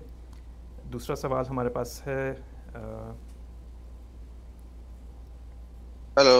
جی ریاض۔ ہلو۔ جی جی السلام علیکم ورحمۃ اللہ وبرکاتہ۔ جی سوال پوچھیے۔ میری آواز آ رہی ہے سر؟ جی جی آپ کی آواز آ رہی ہے آپ سوال پوچھیے۔ جی میرا سوال یہ ہے کہ ہم نماز میں اور اکثر تراوی کی نماز میں قرآن کو بغیر سمجھے پڑھتے ہیں۔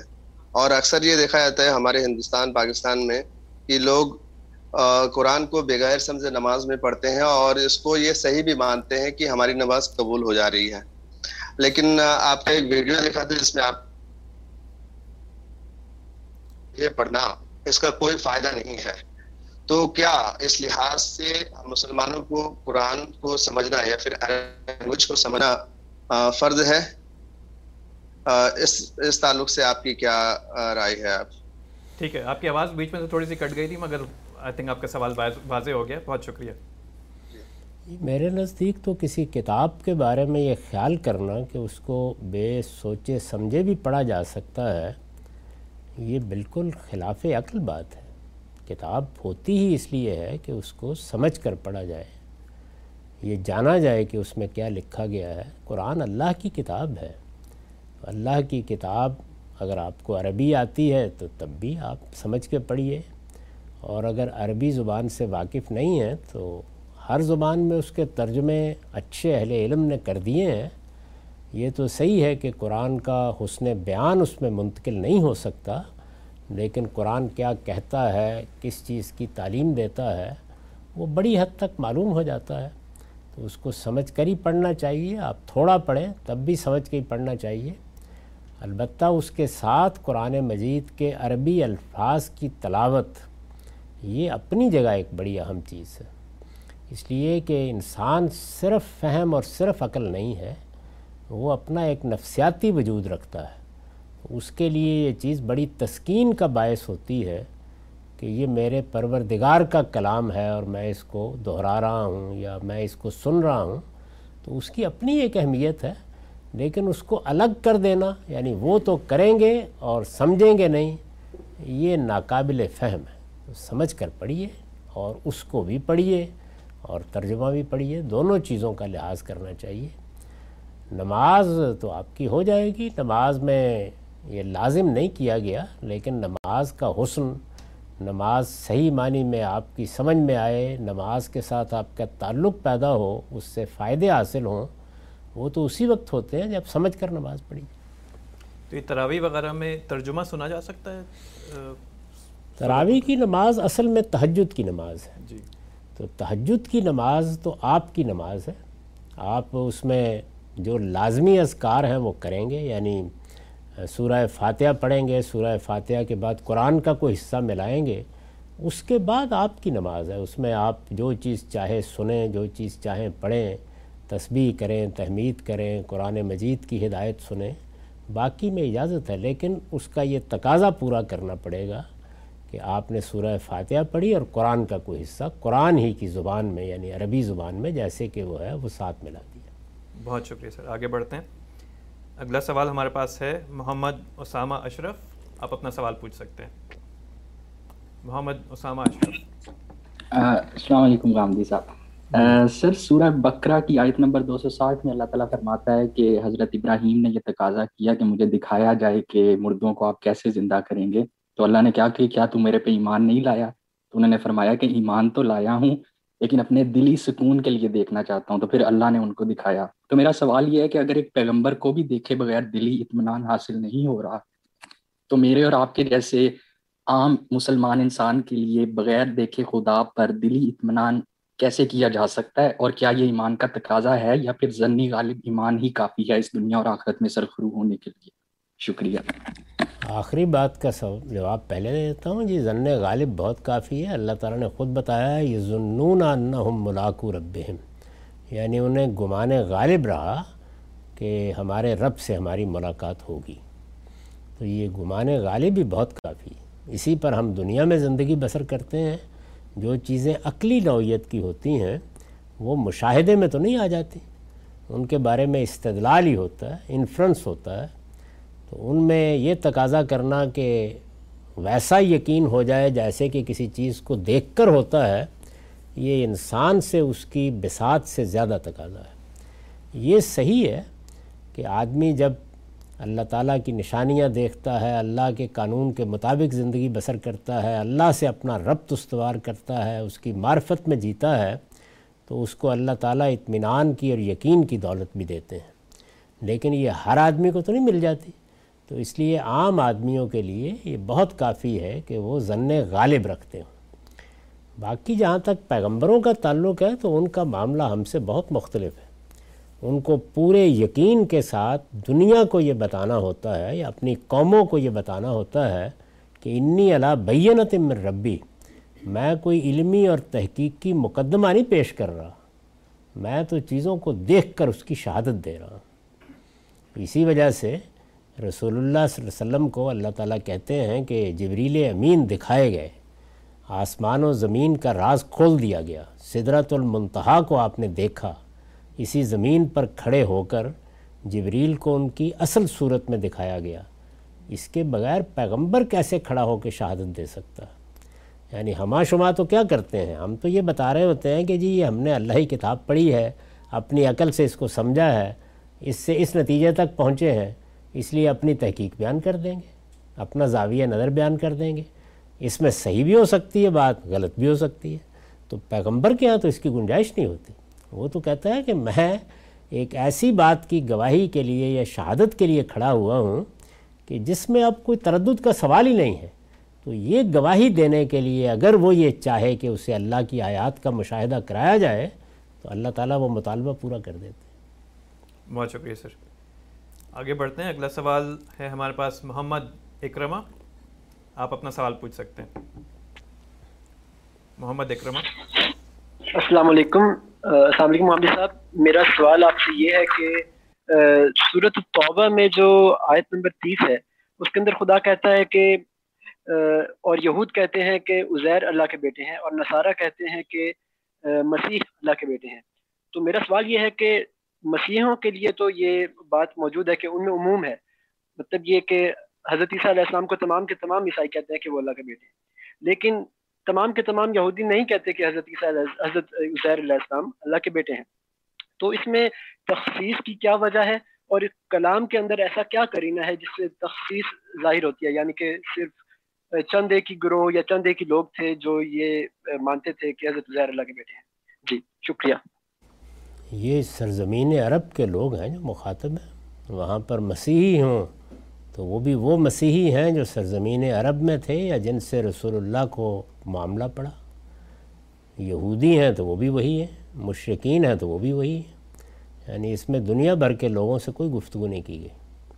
ان سے بات کی گئی ہے اور جو بات ان سے کی گئی ہے، وہ اصول کے لحاظ سے یا اپنی ہدایت کے پہلو سے عالمگیر ہو جاتی ہے۔ بات تو انہی سے کی جا رہی۔ تو جو ان کے نقطہ ہے نظر ہے۔ آپ نے اگر غور سے قرآن مجید کو پڑھا ہو تو قرآن سے تو صاف معلوم ہوتا ہے کہ جو مسیحی وہاں ہیں وہ بھی وہ نہیں ہیں کہ جو مسیحی ہم اب دیکھتے ہیں۔ یہ تو ٹھیک ہے کہ وہ حضرت مسیح کو وہاں کے لوگ بھی اللہ کا بیٹا مانتے تھے یا سیدہ مریم کے بارے میں۔ اب سیدہ مریم کے بارے میں بھی تاریخ میں بڑی بحثیں رہی ہیں، یہاں تک کہ ایک وقت آیا کہ جس کے بعد اس وقت جو کیتھولک مسیحیت ہے، انہوں نے ان کو الوحیت میں شامل کیا ہے۔ اس میں اختلاف کرنے والے بھی موجود رہے ہیں۔ تو قرآن مجید صرف وہاں کے مخاطبین ہی سے بات کرتا ہے، اور وہی کرنی چاہیے۔ دنیا جہان کی چیزیں زیر بحث لا کر، وہاں تو جھگڑا پیدا ہو جاتا۔ مخاطبین ہی سب سے پہلے کہتے ہیں کہ یہ آپ کن سے بات کر رہے ہیں؟ ہمارے یہاں تو ایسی کوئی بات ہی نہیں ہے۔ تو یہی صحیح طریقہ ہوتا ہے۔ اس لیے مسیح بھی وہیں کے ہیں، یہود بھی وہیں کے ہیں اور وہاں کے مسیحی سینٹ پال کے پیروں نہیں تھے، وہ یعقوبی ہیں۔ اس لیے وہ بہت مختلف ہیں یہاں کے لوگوں سے۔ ہم عام طور پر مسیحی چرچ کی بھی مختلف صورتوں سے واقف نہیں ہیں۔ یعنی پروٹیسٹنٹ وغیرہ اور اس طرح کیتھولک ان سے تو جانتے ہیں۔ بہت کم لوگ ہیں جو ہمارے ہاں آرتھوڈاکس مسیحیت سے واقف ہیں۔ ان کے کیا عقائد ہیں، کیا نظریات ہیں۔ عرب میں، اسی طرح مصر میں اور بہت سی لوگ، جگہوں کے اوپر، بہت سے ان کے گروہ آباد ہیں جو مسیحیوں کے عام تاثر سے مختلف نقطۂ نظر رکھتے ہیں، بہت سے معاملات میں۔ یہ ایسا ہی ہے جیسے مسلمان ہیں۔ ویسے آپ پوچھیں تو کہیں گے جی سنی ہوتے ہیں یا شیعہ ہوتے ہیں، لیکن اب ہر آدمی جانتا ہے موجودہ دور میں جبکہ آج سے کچھ عرصہ پہلے کسی کو کم سے کم ہندوستان میں معلوم نہیں تھا کہ عمان میں یہ بازی ہیں اور یہ خوارج میں سے۔ تو دیکھیے وہاں آباد بھی ہے ان کے پاس حکومت بھی ہے۔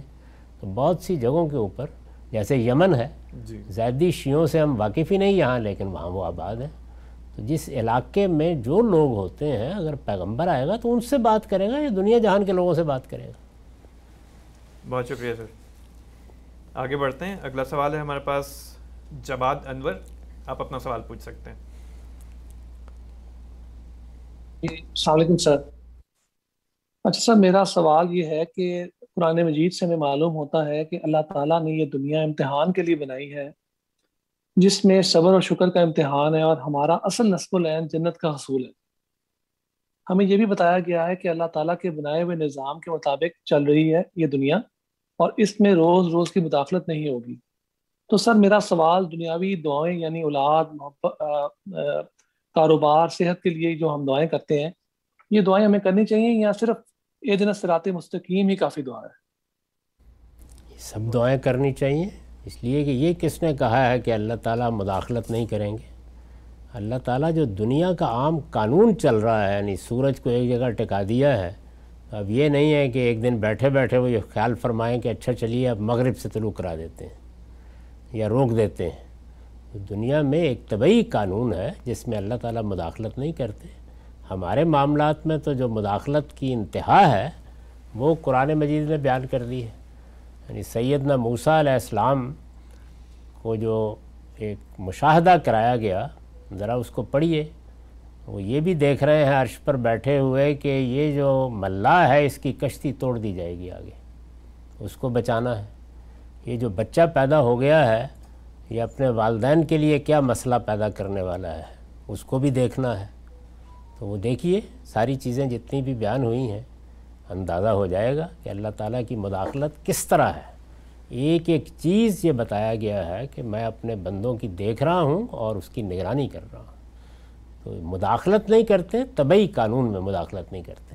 یعنی یہ نہیں کرتے کہ آگ کو کہا ہے کہ وہ جلایا کرے اور جب ہم آگ جلانے کے لیے کھڑے ہوں تو یک بیک اوپر سے حکمہ کہ مت جلاؤ۔ وہ کبھی کبھی آتا ہے جیسے حضرت ابراہیم کے لیے آ گیا یا نارو کونی بردن و سلام اللہ ابراہیم۔ تو یہ جو بات آپ نے فرمائی ہے یہ طبعی قانون کے بارے میں ہے۔ ٹھیک ہے سر بہت شکریہ۔ آگے بڑھتے ہیں اگلا سوال ہے ہمارے پاس ہارس ویک ہارس ویک آپ اپنا سوال پوچھ سکتے ہیں؟ السلام علیکم غامدی صاحب۔ وعلیکم السلام۔ غامدی صاحب، آپ نے تیئیس اعتراضات کی سیریز میں گفتگو کرتے ہوئے اور اس سے پہلے بھی ہمیشہ یہی فرمایا کہ حور ایک ایڈجیکٹو ہے جس کے معنی ہے گوریاں اور یہ جنت میں عورتوں کے حسن اور رنگ کا بیان ہے۔ سوال یہ ہے کہ کیا یہ تصور گورے رنگ کو خوبصورتی کا سب سے اعلیٰ معیار قرار دیتا ہے یا کیا قرآن مجید صرف اپنے براہ راست مخاطبین یعنی عربوں کی پسند کو ملحوظ رکھتے ہوئے اس لفظ کا استعمال کرتا ہے۔ اور اگر یہ دوسری صورت ہی پیش نظر ہے، تو اس صورت میں بھی ہم جانتے ہیں کہ عربوں میں سیاہ فام بھی کثیر تعداد میں موجود تھے، لیکن انہیں ایڈریس نہیں کیا گیا۔ تو کیا اس سب میں بظاہر یوں نہیں دکھائی دیتا کہ قرآن مجید میں گورے رنگ کے خوبصورت ہونے کے غالب تصور کو ری انفورس کیا گیا ہے؟ کچھ ایسے ہی جس طرح بعد میں کلونیلزم کے زیر اثر گورے رنگ کو عالمگیر برتری دلوائی گئی اور پیپل آف کلر کو انسیکیورٹی اور انفیریورٹی میں ڈالا گیا۔ اس پر رہنمائی فرمائیے گا، بہت شکریہ۔ تو یونان سے لے کے عرب کا سارا ادب پڑا ہے اور فارسی بھی کلونیلزم سے صدیوں پہلے کے ادب میں بھی یہی کچھ بیان ہوا ہے۔ تو یہ اس طرح کی جو باتیں ہم بعض اوقات کرنا شروع کر دیتے ہیں کہ فلاں کام تو فلاں دور میں ہونا شروع ہوا ہے۔ تو ذرا عربی شاعری پڑھیے، بتائیے کیا ہے وہاں پہ۔ اسی طرح فارسی شاعری ذرا سنائیے، پڑھیے۔ تو اس وقت یہ موضوع نہیں ہے کہ میں بعض چیزیں پیش کروں، کیونکہ ان کا ترجمہ اگر میں نے کیا تو اس مجلس کا تقدس قائم رکھنا مشکل ہو جائے گا۔ اس لیے یہ سب ایسے ہی ہے انسانوں کے اندر یہ ازواق ہیں۔ اس میں اتنے اپنے ذہن کو تکلیف دینے کی ضرورت کیوں ہے؟ کیا دنیا میں بدصورت لوگ نہیں پائے جاتے؟ یعنی جو بھی اللہ نے بنا دیا ہے وہ خوبصورت ہی ہے، اللہ تعالیٰ نے فرق رکھا ہے، موجود ہے۔ ورنہ تو الفاظ ہی باطل ہو جائیں سب کے سب۔ تو اس لیے جو عربوں کے ہاں تصور تھا وہی تصور دنیا بھر میں ملتا ہے۔ کہیں اگر مختلف ہے تو اس کا جواب اللہ نے دے دیا کہ لکم فی ہا ما تشتہی انفسکم۔ آپ کو اگر وہاں کالا رنگ پسند ہوگا تو فوراً مہیا کر دیا جائے گا۔ اطمینان رکھیں۔ مطلب یہ اللہ تعالیٰ کی کوئی پریفرنس نہیں ہے انسانوں کی جو پریفرنس ہے انسان کی جو فطرت بنائی گئی ہے اسی کا اظہار۔ جی۔ بہت شکریہ سر۔ آگے بڑھتے ہیں۔ اگلا سوال عبد الرحمن ظفر۔ آپ اپنا سوال پوچھ سکتے ہیں۔ عبد الرحمن ظفر۔ السلام علیکم۔ جی صاحب میرا سوال یہ تھا کہ جو آپ نے بتایا کہ ارون امام حجت کے بارے میں اس میں ایک اصول ہے کہ دین میں کوئی جبر نہیں ہے۔ تو اس کا تو آپ نے واضح کیا تھا کہ انسان کو موت تک مہلت ہے۔ اور جو رسولوں کے کیس میں یہ مہلت جو ہے وہ پہلے ختم ہو جاتی ہے اتمام حجت کے ساتھ ہی، تو اس میں کوئی اعتراض نہیں آتا کہ دین میں یہ جبر جبر ہے۔ تو لیکن اس میں یہ سوال ہے کہ کہ جب یہ کہا جاتا ہے کہ ایمان لے آؤ، اس تین دن دیے گئے وہ اونٹنی کے اور دیگر بھی ٹائم اس طرح دیا گیا۔ تو یہ جو مہلت دی جاتی ہے کہ ابھی ایمان لے آؤ، ورنہ جو ہے یا تو تلوار ہے اس کے بعد پھر ایمان لے آؤ۔ تو یہ کیا جبر نہیں ہے آپ کے خیال میں؟ کہ ہم اس طرح کہہ رہے ہیں کہ ایمان اگر جو نہیں لائے گا وہ پھر تلوار اس کے آئے گی۔ تو وہ اوپر اوپر سے ایمان لے آئے گا لیکن اندر سکھ نہیں لائے۔ شکریہ۔ جی ہاں دنیا میں اس کے علاوہ کوئی راستہ ہی نہیں ہے کہ اندر کو نہ زیر بحث لایا جائے۔ کیونکہ اندر کو زیر بحث اگر اللہ تعالیٰ لائیں تو پھر تو نہ اتمام حجت کی ضرورت ہے نہ پیغمبر بھیجنے کی ضرورت ہے۔ پھر تو وہ فیصلہ سنا دیں گے کیونکہ وہ تو جانتے ہیں اندر کیا ہے۔ تو دنیا میں یہ سب کچھ نمایاں کرنا ہوتا ہے۔ قرآن مجید کو پڑھیے تو یہ معلوم ہوتا ہے کہ مسلمانوں کی جماعت میں مدینہ میں منافقین کی ایک اچھی خاصی تعداد موجود تھی اور یہ آخر وقت تک رہی ہے۔ تو اللہ تعالیٰ نے یہ فیصلہ کیا کہ ان کو بھی ان کے انجام تک پہنچا دیا جائے۔ اس کے لیے تبوک کے جنگ میں یعنی ایک بڑے گرمی کے موسم میں نکلنے کے لیے لوگوں کو کہا گیا۔ رسول اللہ صلی اللہ علیہ وسلم نے اپنی کریم النفسی کی وجہ سے جب انہوں نے آ کے اجازت مانگی تو اجازت دے دی۔ تو اللہ تعالیٰ کہتے ہیں کہ اف اللہ ان کا لما تھا یعنی اللہ آپ کو معاف کرے، یہ آپ نے کیا کیا؟ یعنی اب تو کچھ بھی نہیں ہو سکتا۔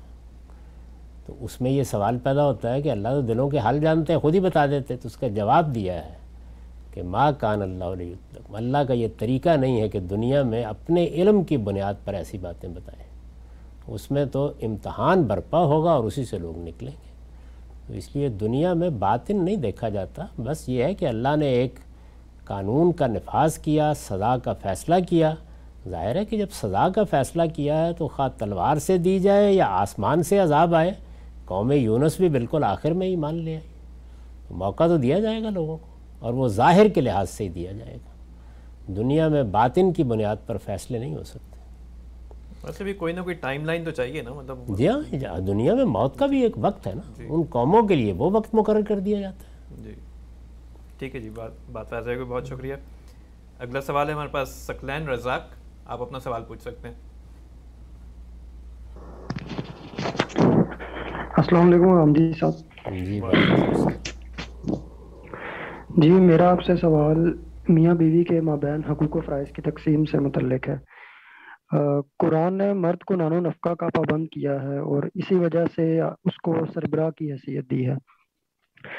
لیکن جس عرصے میں قرآن نازل ہوا، اس وقت کے حالات کے مطابق عورتوں کے لیے معاش میں مواقع نہ ہونے کے برابر تھے اور ان کا تعلق گھریلو معاملات سے ہی تھا اور شادی کے بعد وہ اپنا گھر بار چھوڑ کر مرد کے گھر میں آ جاتی تھی۔ موجودہ دور میں اگر بعض مغربی ممالک کو دیکھا جائے جہاں سوشل سٹرکچر تبدیل ہو رہا ہے عورت اور مرد دونوں ہی یکساں معاشی معاملات میں مصروف ہوتے ہیں۔ عورتیں اپنے گھر بار چھوڑ کر نہیں آتی بلکہ دونوں مل جل کر معاشی عمل سے اپنے لیے مستقبل کا سامان مہیا کرتے ہیں۔ کیا ایسی صورتحال میں بھی مرد پر ہی فرض ہے کہ وہ حق، مہر، نان و نفقہ اور بچے کی کفالت خود کرے؟ کیا اس معاملے میں عورت پر بھی کچھ فرائض عائد کیے جا سکتے ہیں؟ جی شکریہ۔ عورت پر فرائض عائد کرنے کا نتیجہ نزا ہوگا۔ دونوں میں سے ایک کام کریں۔ مرد پر اللہ تعالیٰ نے عائد کیے ہیں، عورتوں سے کہیں کہ وہ خود اٹھا لیں۔ اللہ تعالیٰ تو نہیں روکتے۔ لیکن ایک ہی پر عائد کیا جائے گا، کیونکہ کوئی ادارہ ذمہ داریوں کو اس طرح تقسیم کر کے نہیں چلایا جا سکتا۔ کیا ہوگا؟ یعنی کیسے اس کی تقسیم کریں گے؟ بچے کی فیس دینی ہے، آدھی تم دو، آدھی میں دوں گا۔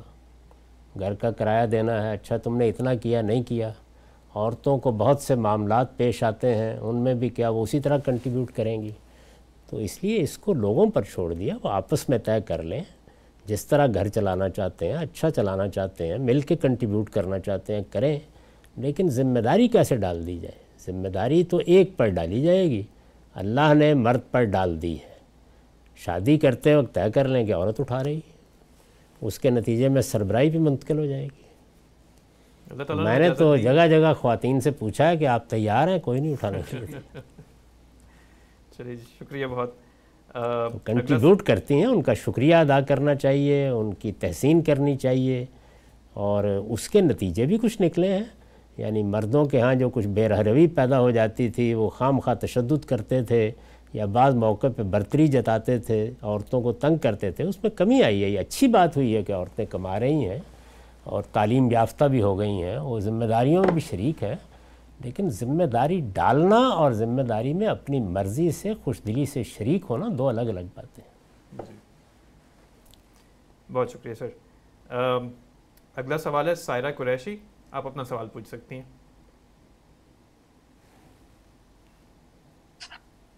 جی السلام علیکم قرآن جی صاحب۔ وعلیکم السلام۔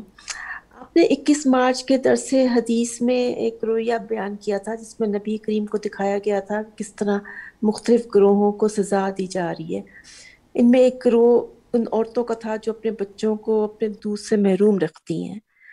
تو عموماً عورتیں اس طرح سے کرتی نہیں ہیں، کوئی خاص حالات میں، حالات اس کا محرک بنتے ہیں، جیسے طلاق، بیماری اور جیسے آج کل کے تمدن میں خواتین کام کے لیے گھر سے باہر جاتی ہیں۔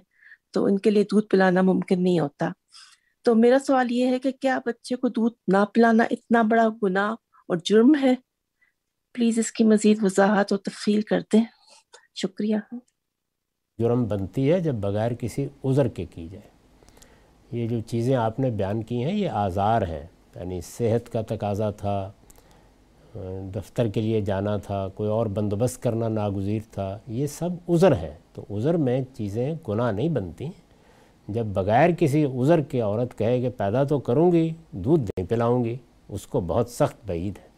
یہ بچے کا ماں پر حق ہے کہ وہ اس کو دودھ پلائے۔ لیکن کوئی مجبوری پیش آ جاتی ہے، کوئی عذر پیش آ جاتا ہے۔ حالات ایسے ہیں۔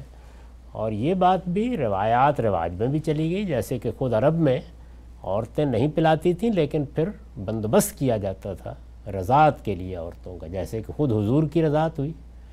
تو دونوں چیزیں ہیں۔ بچے کو دودھ ملنا چاہیے ہر حال میں، اور وہ عورت کا ملنا چاہیے۔ اصل چیز یہ ہے، یہ اس کا حق ہے۔ بہت شکریہ سر۔ آگے بڑھنے سے پہلے میں ذرا ایک یاد دہانی کرا دوں، آپ لوگوں میں سے کچھ لوگوں نے تھوڑا سا لیٹ جوائن کیا کہ آپ آپ کا جو نام ایز کامدی کی پروفائل میں ڈسپلے ہوتا ہے، وہی زوم میں بھی ڈسپلے ہونا چاہیے تاکہ میں آپ کو آپ آپ کا مائکروفون انمیوٹ کر کروا سکوں۔ آپ میں سے کچھ لوگ ایسے ہیں جنہوں نے جوائن کیا ہے، مگر آپ کا نام ڈفرینٹ ہے، تو میں نہیں جانتا کہ کس کا مائک انمیوٹ کروں۔ تو اگر آپ اپنا نام چینج کر لیں زوم کے اندر، تو ان شاء اللہ I can take your questions آگے بڑھتے ہیں، اگلا سوال ہمارے پاس ہے شاہد احمد صاحب کا۔ شاہد صاحب، اپنا سوال پوچھ سکتے ہیں۔ السلام علیکم غامدی سر۔ میرا سوال یہ ہے کہ ایک صاحب ہیں جن کا نام احمد عیسیٰ ہے اور احمد عیسیٰ زور و شور کے ساتھ دعوی نبوت کر رہے ہیں اور سب علماء کو چیلنج بھی کر رہے ہیں سوشل میڈیا پر۔ تو احمد عیسیٰ کا کہنا ہے کہ جس نے ایک بار میری کتاب پڑھ لی وہ یہ کہنے پر مجبور ہو جائے گا کہ میں ہی اللہ کا رسول ہوں۔ تو غامدی سر، آپ ان کی فکر پر گفتگو کریں، ان کی کتاب کا رد کر دیں، کیونکہ وہ بہت بڑے دعوے اور چیلنجز کر رہے ہیں، جو ہمارے لیے لمحہ فکریہ ہے۔ میں نے جب احمد عیسیٰ کی گفتگو کو سنا تھا، تو ان کی باتیں مجھے بھی ٹھیک لگیں، کیونکہ احمد عیسیٰ ہر بات قرآن مجید سے دلائل کی بنیاد پر ہی پیش کرتے ہیں۔ تو آپ اس حوالے سے وضاحت کر دیں۔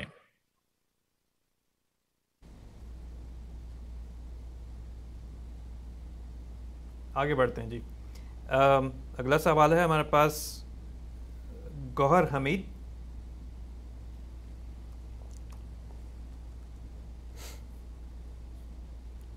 اچھا جی آگے بڑھتے ہیں۔ اگلا سوال ہے منو خان آپ اپنا سوال پوچھ سکتے ہیں۔ جی السلام علیکم کین یو ہیئر می جی وعلیکم السلام۔ ہاں۔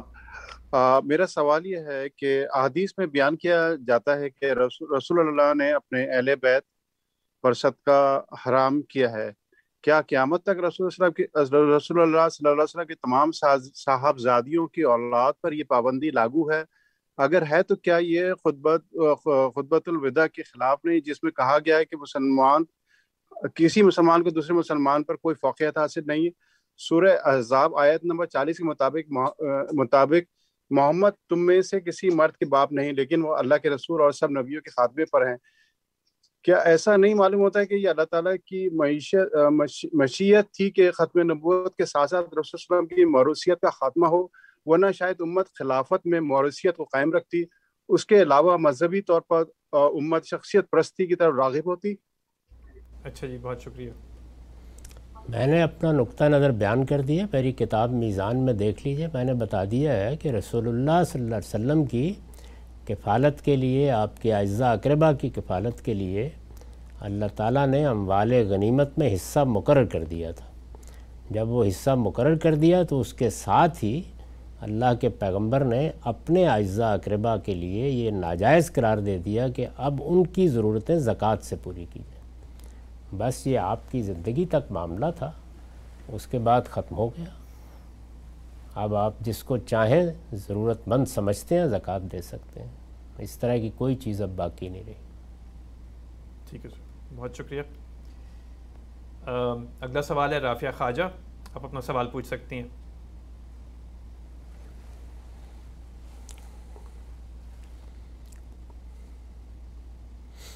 رافیہ خواجہ، آپ اپنا سوال پوچھ سکتی ہیں۔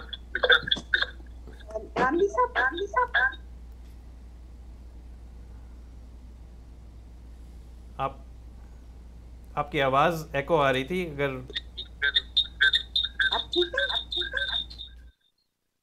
صاحبہ آپ کو ایک بیک گراؤنڈ نوائز ہے آپ کی آواز میں۔ انشاءاللہ آپ کے پاس دوبارہ آتے ہیں تھوڑی دیر میں۔ اگلا سوال ہے۔ آواز آ رہی جی آپ کی آواز میں ایکو ہے تو آپ کی آپ کی طرف دوبارہ آتے ہیں۔ اگلا سوال ہے یاسر سیف صاحب۔ یاسر سیف آپ اپنا سوال پوچھیے۔ السلام علیکم۔ سر سے میری درخواست ہے کہ اس طرح مذہب میں بہت ساری اشکالات تھے ہمارے عام آدمی پہ۔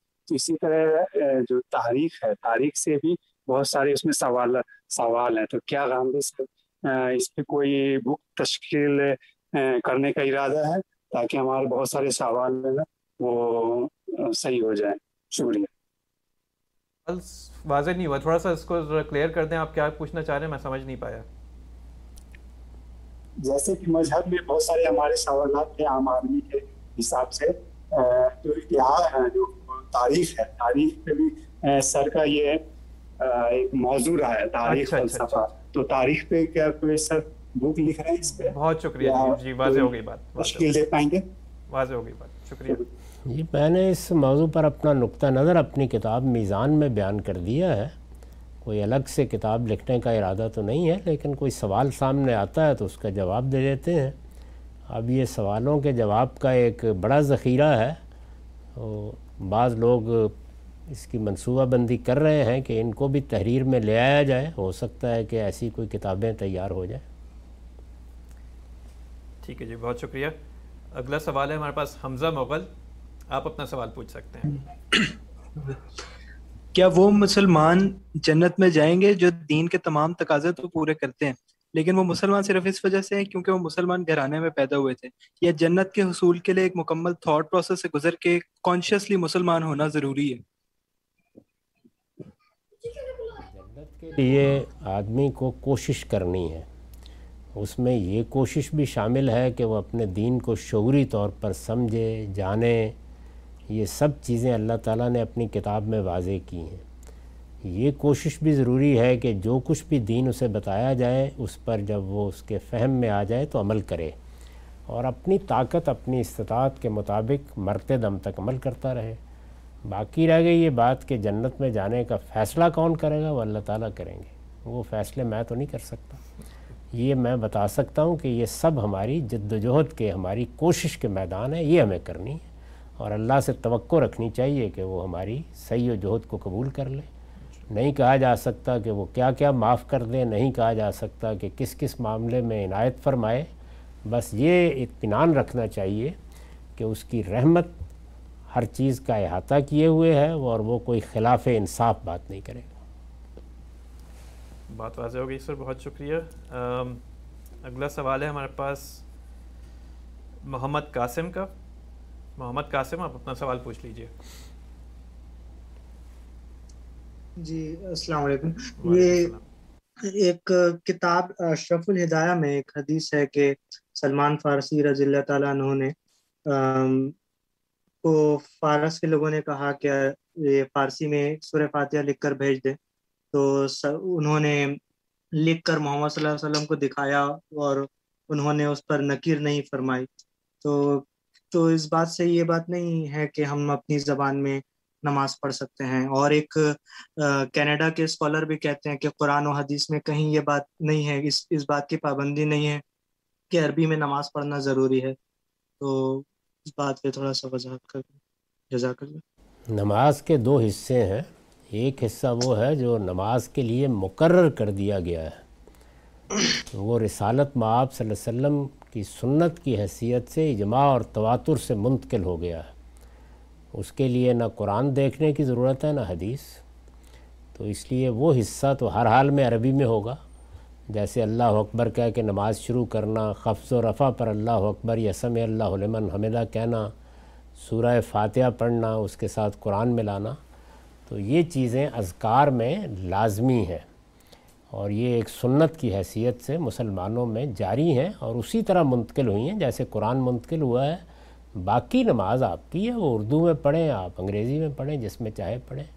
رکوع میں کیا پڑھنا ہے، سجدے میں کیا پڑھنا ہے قادے میں کیا پڑھنا ہے، دعائیں کیا کرنی ہیں، ان میں کوئی پابندی نہیں ہے۔ آپ اپنی زبان میں پڑھیں۔ یہ حصہ جو ہے، یہ لازماً عربی میں ہوگا۔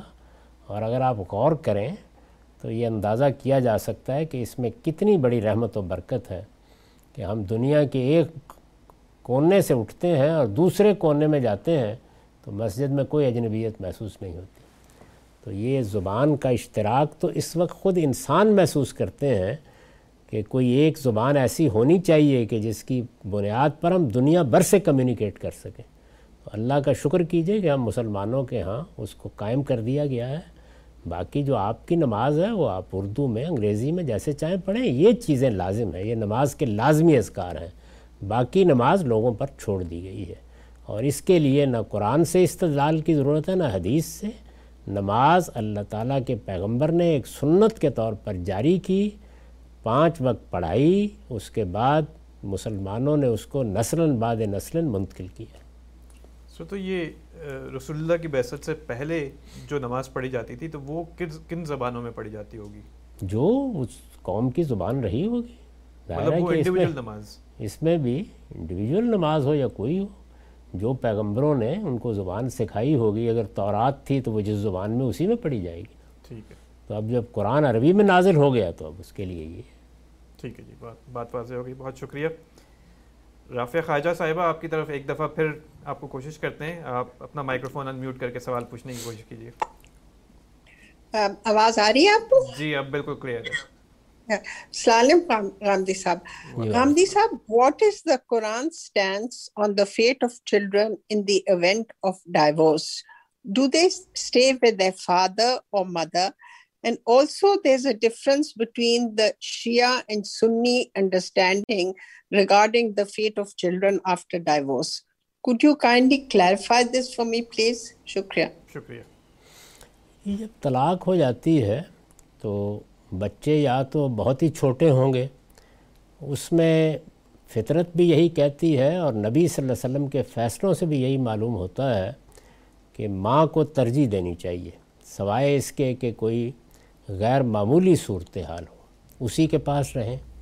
اور یہی طریقہ ہمارے فقہ نے بھی اختیار کیا ہے کہ ماں ہی کے پاس وہ رہیں گے اور باقی ذمہ داریاں باپ اٹھائے گا یعنی طلاق کے بعد بھی ذمہ داریاں اولاد کے معاملے میں ختم نہیں ہوتی، وہ ہر حال میں اٹھائی ہی جائیں گی۔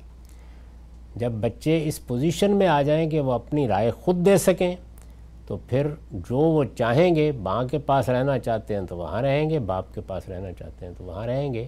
لیکن جب تک وہ بالغ نہیں ہو جاتے، اپنے پاؤں پر کھڑے نہیں ہو جاتے، ان کے نان و نفقے کی ذمہ داری ہر حال میں باپ ہی پر رہے گی۔ تو اس میں کوئی شیعہ سنی اختلاف ہے آپ کے بعض تفصیلات میں اختلافات ہوتے ہیں لیکن یہ باتیں تو بالکل ایک کامن سینس کی باتیں ہیں اور نبی صلی اللہ علیہ وسلم کے فیصلے بھی بالکل واضح ہیں۔ اس میں ہم خواہ مخواہ شیعہ سنی اختلاف پر تبصرہ کرنے میں کیوں جائیں؟ بہت شکریہ۔ مسلمان ہی رہیں تو کافی ہے۔ ضرور۔ اگلا سوال اجمل حسین صاحب آپ اپنا سوال پوچھ سکتے ہیں۔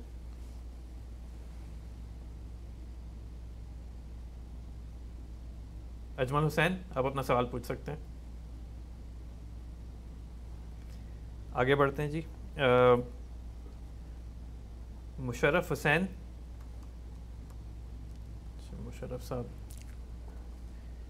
کا آئی تھنک نام جو ہے وہ زوم میں درست نہیں ہے۔ محمد آفاق۔ محمد آفاق، آپ اپنا سوال پوچھ لیجیے۔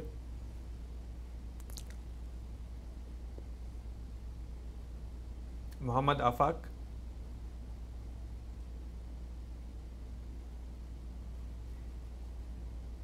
آگے جاتے ہیں۔ عثمان۔ عثمان خالد صاحب اپنا اپنا سوال پوچھ لیجیے۔ السلام علیکم۔ وعلیکم السلام۔ میرا سوال ہے کہ جنات کا کس نوعیت کا امتحان ہے؟ بظاہر ایسا لگتا ہے کہ فرشتوں کی طرح ان کا بھی عالم غیب سے ایک طرح کا رابطہ ہے۔ یہ فرشتوں کی کچھ باتیں سن لیتے ہیں اور قرآن کو بھی براہ راست نازل ہوتا بھی دیکھ لیتے ہیں۔ آپ میرے اور اپنے امتحان کی فکر کریں۔ جنات کا امتحان جو لے رہا ہے وہ لے لے گا اپنے طریقے پر۔ بس ہمیں اجمالاً یہ بتا دیا گیا ہے کہ وہ بھی ایک مکلف مخلوق ہے۔ میوٹ کیجیے پلیز۔ ان کا بھی اللہ تعالیٰ کے ہاں جواب دہی کے لیے وہ بھی پیش ہوں گے اور ان کے لیے بھی جنت اور دوزخ ہے۔ یہ بات اصول میں بتا دی گئی ہے۔ اور ایک اور اصول بھی بیان کر دیا ہے قرآن میں کہ لے یبلوکم فی ما آتا کم میں انہی چیزوں میں آزماتا ہوں جو میں دیتا ہوں۔ تو جو کچھ ہمیں میسر آیا ہے، اس میں ہماری آزمائش ہے۔ جو کچھ انہیں میسر ہے، اس میں ان کی آزمائش ہوگی۔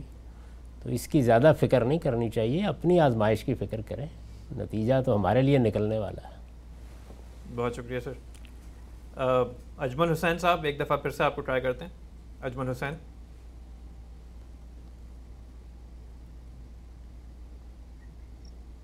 السلام علیکم ورحمۃ اللہ۔ جی مسلمانوں کو عربی زبان سیکھنے کے لیے فرض کیوں نہیں کیا گیا؟ میرا سوال یہ ہے۔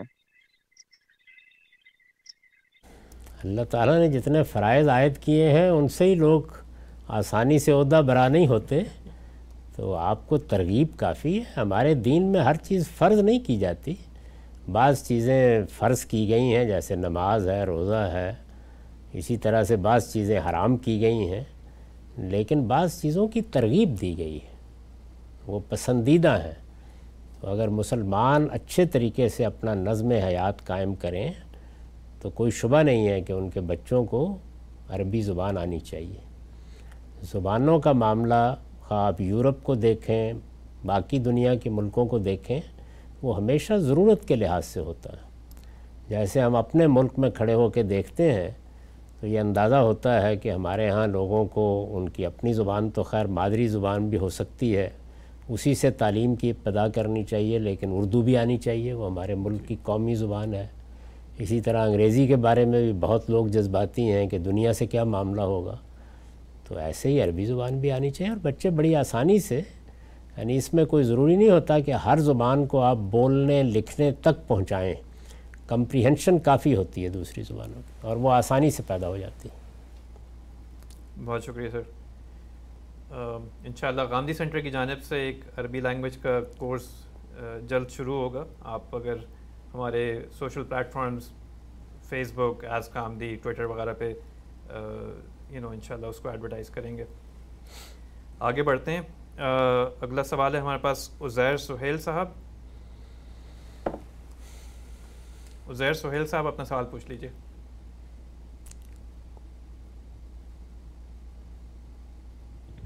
جی السلام علیکم۔ وعلیکم جی، السلام۔ میرا سوال یہ ہے کہ انسان نے اپنی عقل یوز کر کے سکسیزفل اکنامک سوشل پولیٹیکل اور فائنینشیل سسٹم بنا لیے ہیں۔ جیسا کہ ویسٹرن سوسائٹی سے ایویڈنٹ ہے یہ بغیر ریلیجن کو یوز کیے گئے۔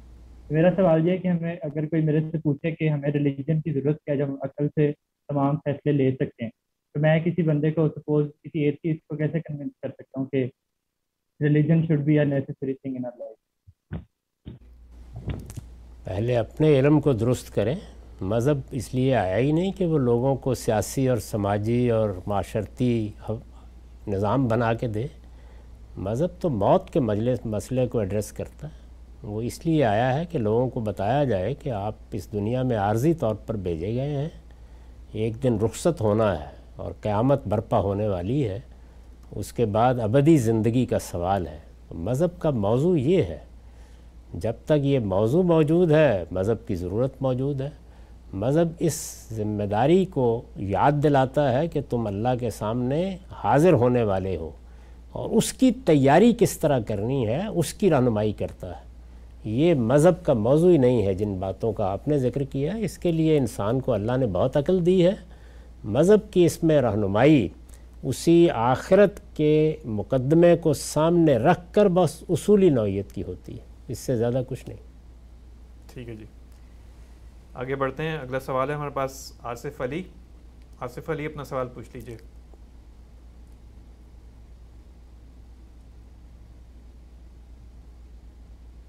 آصف علی۔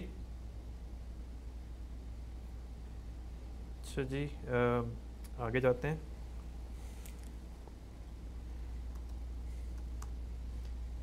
فضلو سیفی آپ اپنا سوال پوچھ سکتے ہیں۔ فضلو سیفی اپنا سوال پوچھ لیجیے۔ جی السلام علیکم غامدی صاحب۔ جی وعلیکم السلام۔ جی میرا سوال یہ تھا کہ قرآن جو عربی زبان میں اتارا گیا ہے تو اس کا یہ عربی زبان میں اتارنے کا جو مقصد ہے جو نازل ہوا ہے کیا اس کا تعلق اس چیز سے ہے کہ عربی زبان اللہ کی پسندیدہ زبان ہے؟ یا اس کا تعلق اس چیز سے ہے کہ اللہ نے جو قرآن اتارا نبی صلی اللہ علیہ وسلم پہ نبی کی زبان عربی تھی یا اس خطے کی یا وہاں کے جو لوگ تھے ان سب کی زبان عربی تھی؟ ذرا اس پہ آپ اپنی رائے دیں۔ شکریہ جی۔ یقیناً یہ دوسری بات ہی ہے۔ اللہ تعالیٰ نے جس پیغمبر کو بھی بھیجا، اس کی زبان وہی تھی، جس زبان میں اس کی قوم کے لوگ گفتگو کرتے تھے۔ قرآن مجید نے تو اس کو خود واضح کیا ہے، بتایا ہے کہ ہم نے یہ آپ لوگوں کی زبان میں نازل کیا ہے۔ تو مخاطبین ہی کی زبان میں نازل کیا جائے گا۔ اگر قرآن عربی میں نہ نازل ہوتا تو پھر کون سنتا اور کون پڑھتا اس کو؟ تو اس لیے یہ کوئی اصول نہیں ہے کہ یہ اللہ کی پسندیدہ زبان ہے۔ سب زبانیں اللہ کی پسندیدہ ہیں اور مختلف پیغمبروں کی کتابیں بھی نازل ہوئی ہیں اور وہ مختلف زبانوں میں بات بھی کرتے رہے۔ آخر عبرانی میں بھی پیغمبر آئے ہیں، آرامی میں بھی پیغمبروں نے گفتگو کی ہیں۔ یہ تو قریب کی تاریخ ہے اور کچھ پتہ نہیں کہ پرانے زمانے میں کن کن زبانوں میں بات کرتے رہے ہوں گے۔ تو اس لیے اس کا کسی زبان کے پسندیدہ ہونے سے کوئی تعلق نہیں۔ ٹھیک ہے جی بہت شکریہ۔ آصف علی، آپ کو ایک دفعہ پھر سے ٹرائی کرتے ہیں. آصف علی، اپنا سوال پوچھنے کی کوشش کیجیے، آپ اپنا مائکروفون انمیوٹ کر کے۔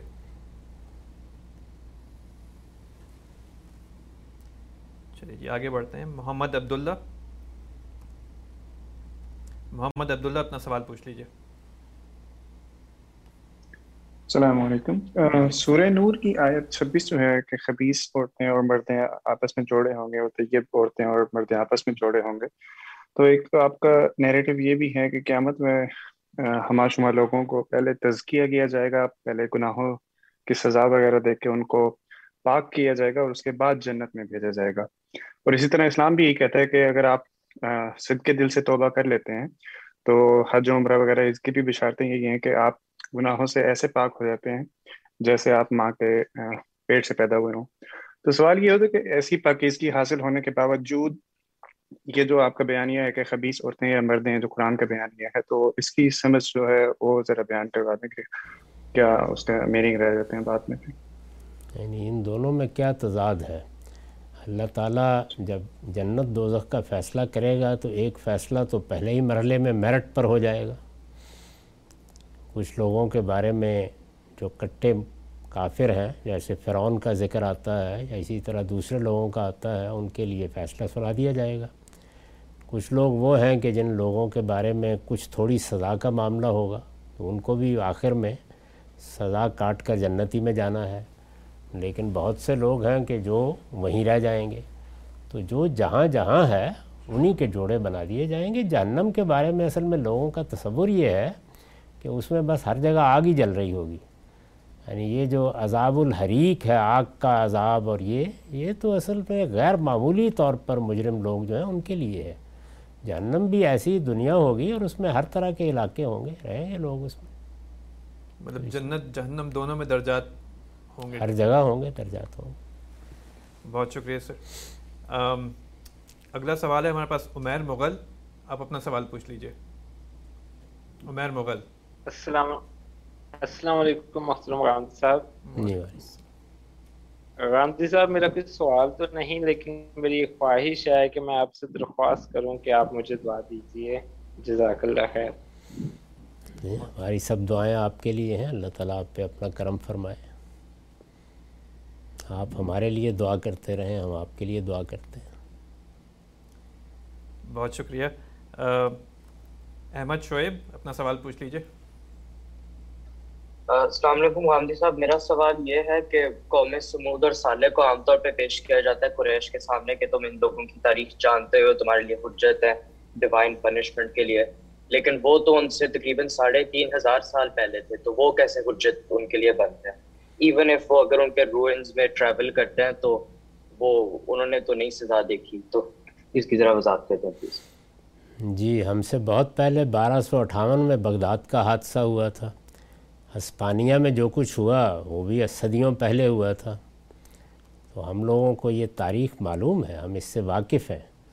تو بعض اوقات ہزاروں سال کی تاریخ بھی ایسے ہی ہوتی ہے جیسے کل کے واقعات تو آج کی سمود کی تو بہت تاریخی طور پر بہت زیادہ ذکر ہوتا ہے عربوں کی شاعری میں ادب میں وہ اس سے واقف تھے۔ ان کے علاقے انہی میں ہیں۔ اب بھی لوگ دیکھنے کے لیے آتے ہیں ان کے علاقوں کو۔ وہ ان کے اجڑے دیار وہیں ہیں۔ تو آپ سرزمین عرب میں اب بھی جا کے ان کو دیکھ سکتے ہیں۔ پوری طرح واقف تھے۔ جس تاریخ سے لوگ واقف ہوتے ہیں، اسی کو دلیل میں پیش کیا جاتا ہے۔ میں جب پاکستان میں لوگوں سے بات کروں گا، تو وہاں پر میں کہوں گا کہ غرناتا میں تمہارے ساتھ کیا ہوا یا بغداد میں کیا ہوا، تو یہ اس اعتماد پر کر رہا ہوتا ہوں کہ میرے مخاطبین واقف ہیں اس تاریخ سے۔ وہ ہر چیز صرف کل کی نہیں ہوتی، مغلوں کے زوال کے اوپر گفتگو کر رہے ہوتے ہیں۔ عثمانیوں کے زوال پر گفتگو کر رہے ہوتے ہیں تو یہ سب تاریخ میں پہلے صدیوں پہلے ہوا ہے۔ جی۔ اسی لیے کرتے ہیں کہ لوگ واقف ہیں اس سے۔ مدین وغیرہ کا جو علاقہ ہے اس کو تو ٹورسٹ سپاٹ بنا دیا گیا ہے۔ جی ہاں بالکل۔ وہ سب مدائن سالے اور یہ سب ادارے سب سے واقف ہیں لوگ وہاں۔ آگے بڑھتے ہیں جی عمیر ارشد صاحب اپنا سوال پوچھ لیجیے۔ عمیر ارشد۔ جی السلام علیکم بہت بہت شکریہ۔ وعلیکم السلام۔ استاد جی میزان میں سے ایک میرا سوال ہے کہ قانون دعوت میں، پیغمبر کی دعوت کے ذیل میں ہجرت و برات کا ایک موضوع ہے۔ ایک پرانے ایڈیشن اور موجودہ میزان کے ایڈیشن میں کچھ ڈفرینس ہے اس جگہ پہ کہ پہلے آرائیت اللہ زی بالدین والی بات آتی تھی شروع میں ابراہیم کی ایات سے پہلے ان کی پلیسمنٹ تھی۔ تو وہ ایات کیوں ہٹا دی گئیں؟ کیونکہ وہ بھی پڑھتے ہوئے ایات اسی طرح معلوم ہوتا ہے کہ وہ بھی ایات ہجرت و برات کی ہی تھیں واضح طور پہ۔ ان کو ہٹا دیا گیا۔ وہ کیوں ہٹایا گیا؟ اس کو ہم کیسے سمجھیں گے؟ اور دوسری چیز ہے ہجرت و برات میں سے ہی کہ جو سورہ کافرون ہے، الکوثر ہے اور سورہ نصر ہے، ان کی جو ترتیب ہے یہ قرآن کی ترتیب سے ہٹ کے ذرا ادھر ترتیب ان کی رکھی گئی۔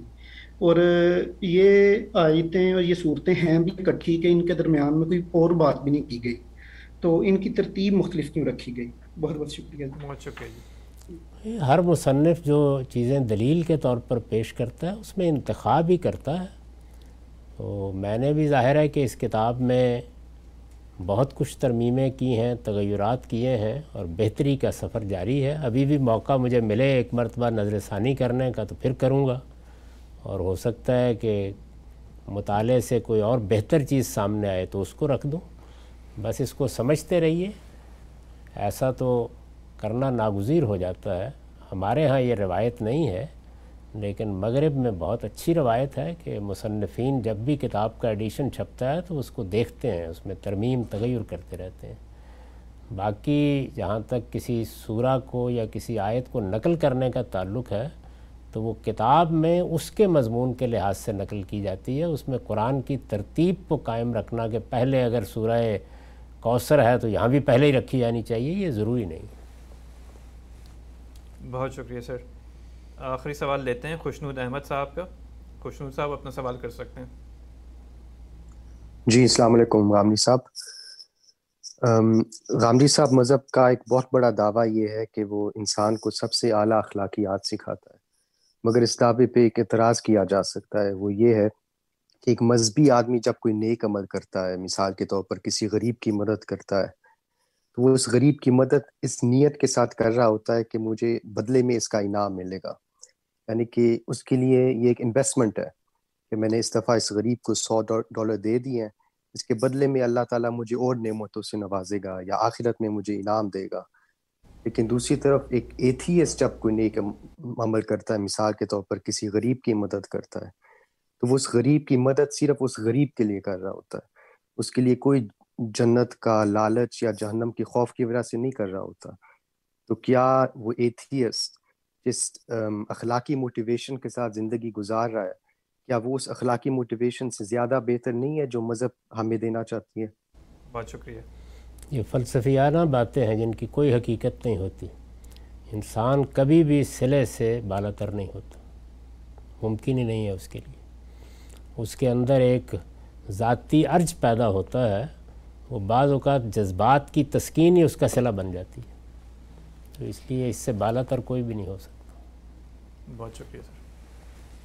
اسی کے ساتھ آج کی ایز کام دی لائف کی اس نشست کا وقت ختم ہوتا ہے۔ آپ لوگوں میں سے وہ لوگ جنہوں نے اس ایونٹ کے لیے رجسٹر کیا اور آج شرکت بھی کی، مگر ان کی باری نہیں آ پائی۔ ان کو ہم انشاءاللہ اگلی ایز کام دی لائف کی ویب کانفرنس کے لیے پرائرٹی رجسٹریشن کا موقع دیں گے۔ اس کی تفصیلات آپ کے ساتھ بذریعہ ای میل شیئر کر دی جائیں گی۔ اختتام سے پہلے آپ کو یہ بتاتا چلوں کہ غامدی سینٹر کی جانب سے جو سنڈے اسکول کا اہتمام کیا جاتا ہے، یہ بچوں اور یوتھ کے لیے ایک منفرد کورسز پر مبنی ایک پروگرام ہے۔ اس کی پری رجسٹریشن اس وقت جاری ہے۔ اگر آپ چاہیں تو اپنے بچوں کو اس کے اندر پری رجسٹر کرا سکتے ہیں۔ اسی کے ساتھ آپ سب کا بہت بہت شکریہ۔ غامدی صاحب، آپ کا بہت بہت شکریہ۔ فیصل ہارون کو اجازت دیجیے زندگی رہی تو انشاءاللہ پھر ملیں گے۔ اپنا خیال رکھیے۔ اللہ حافظ۔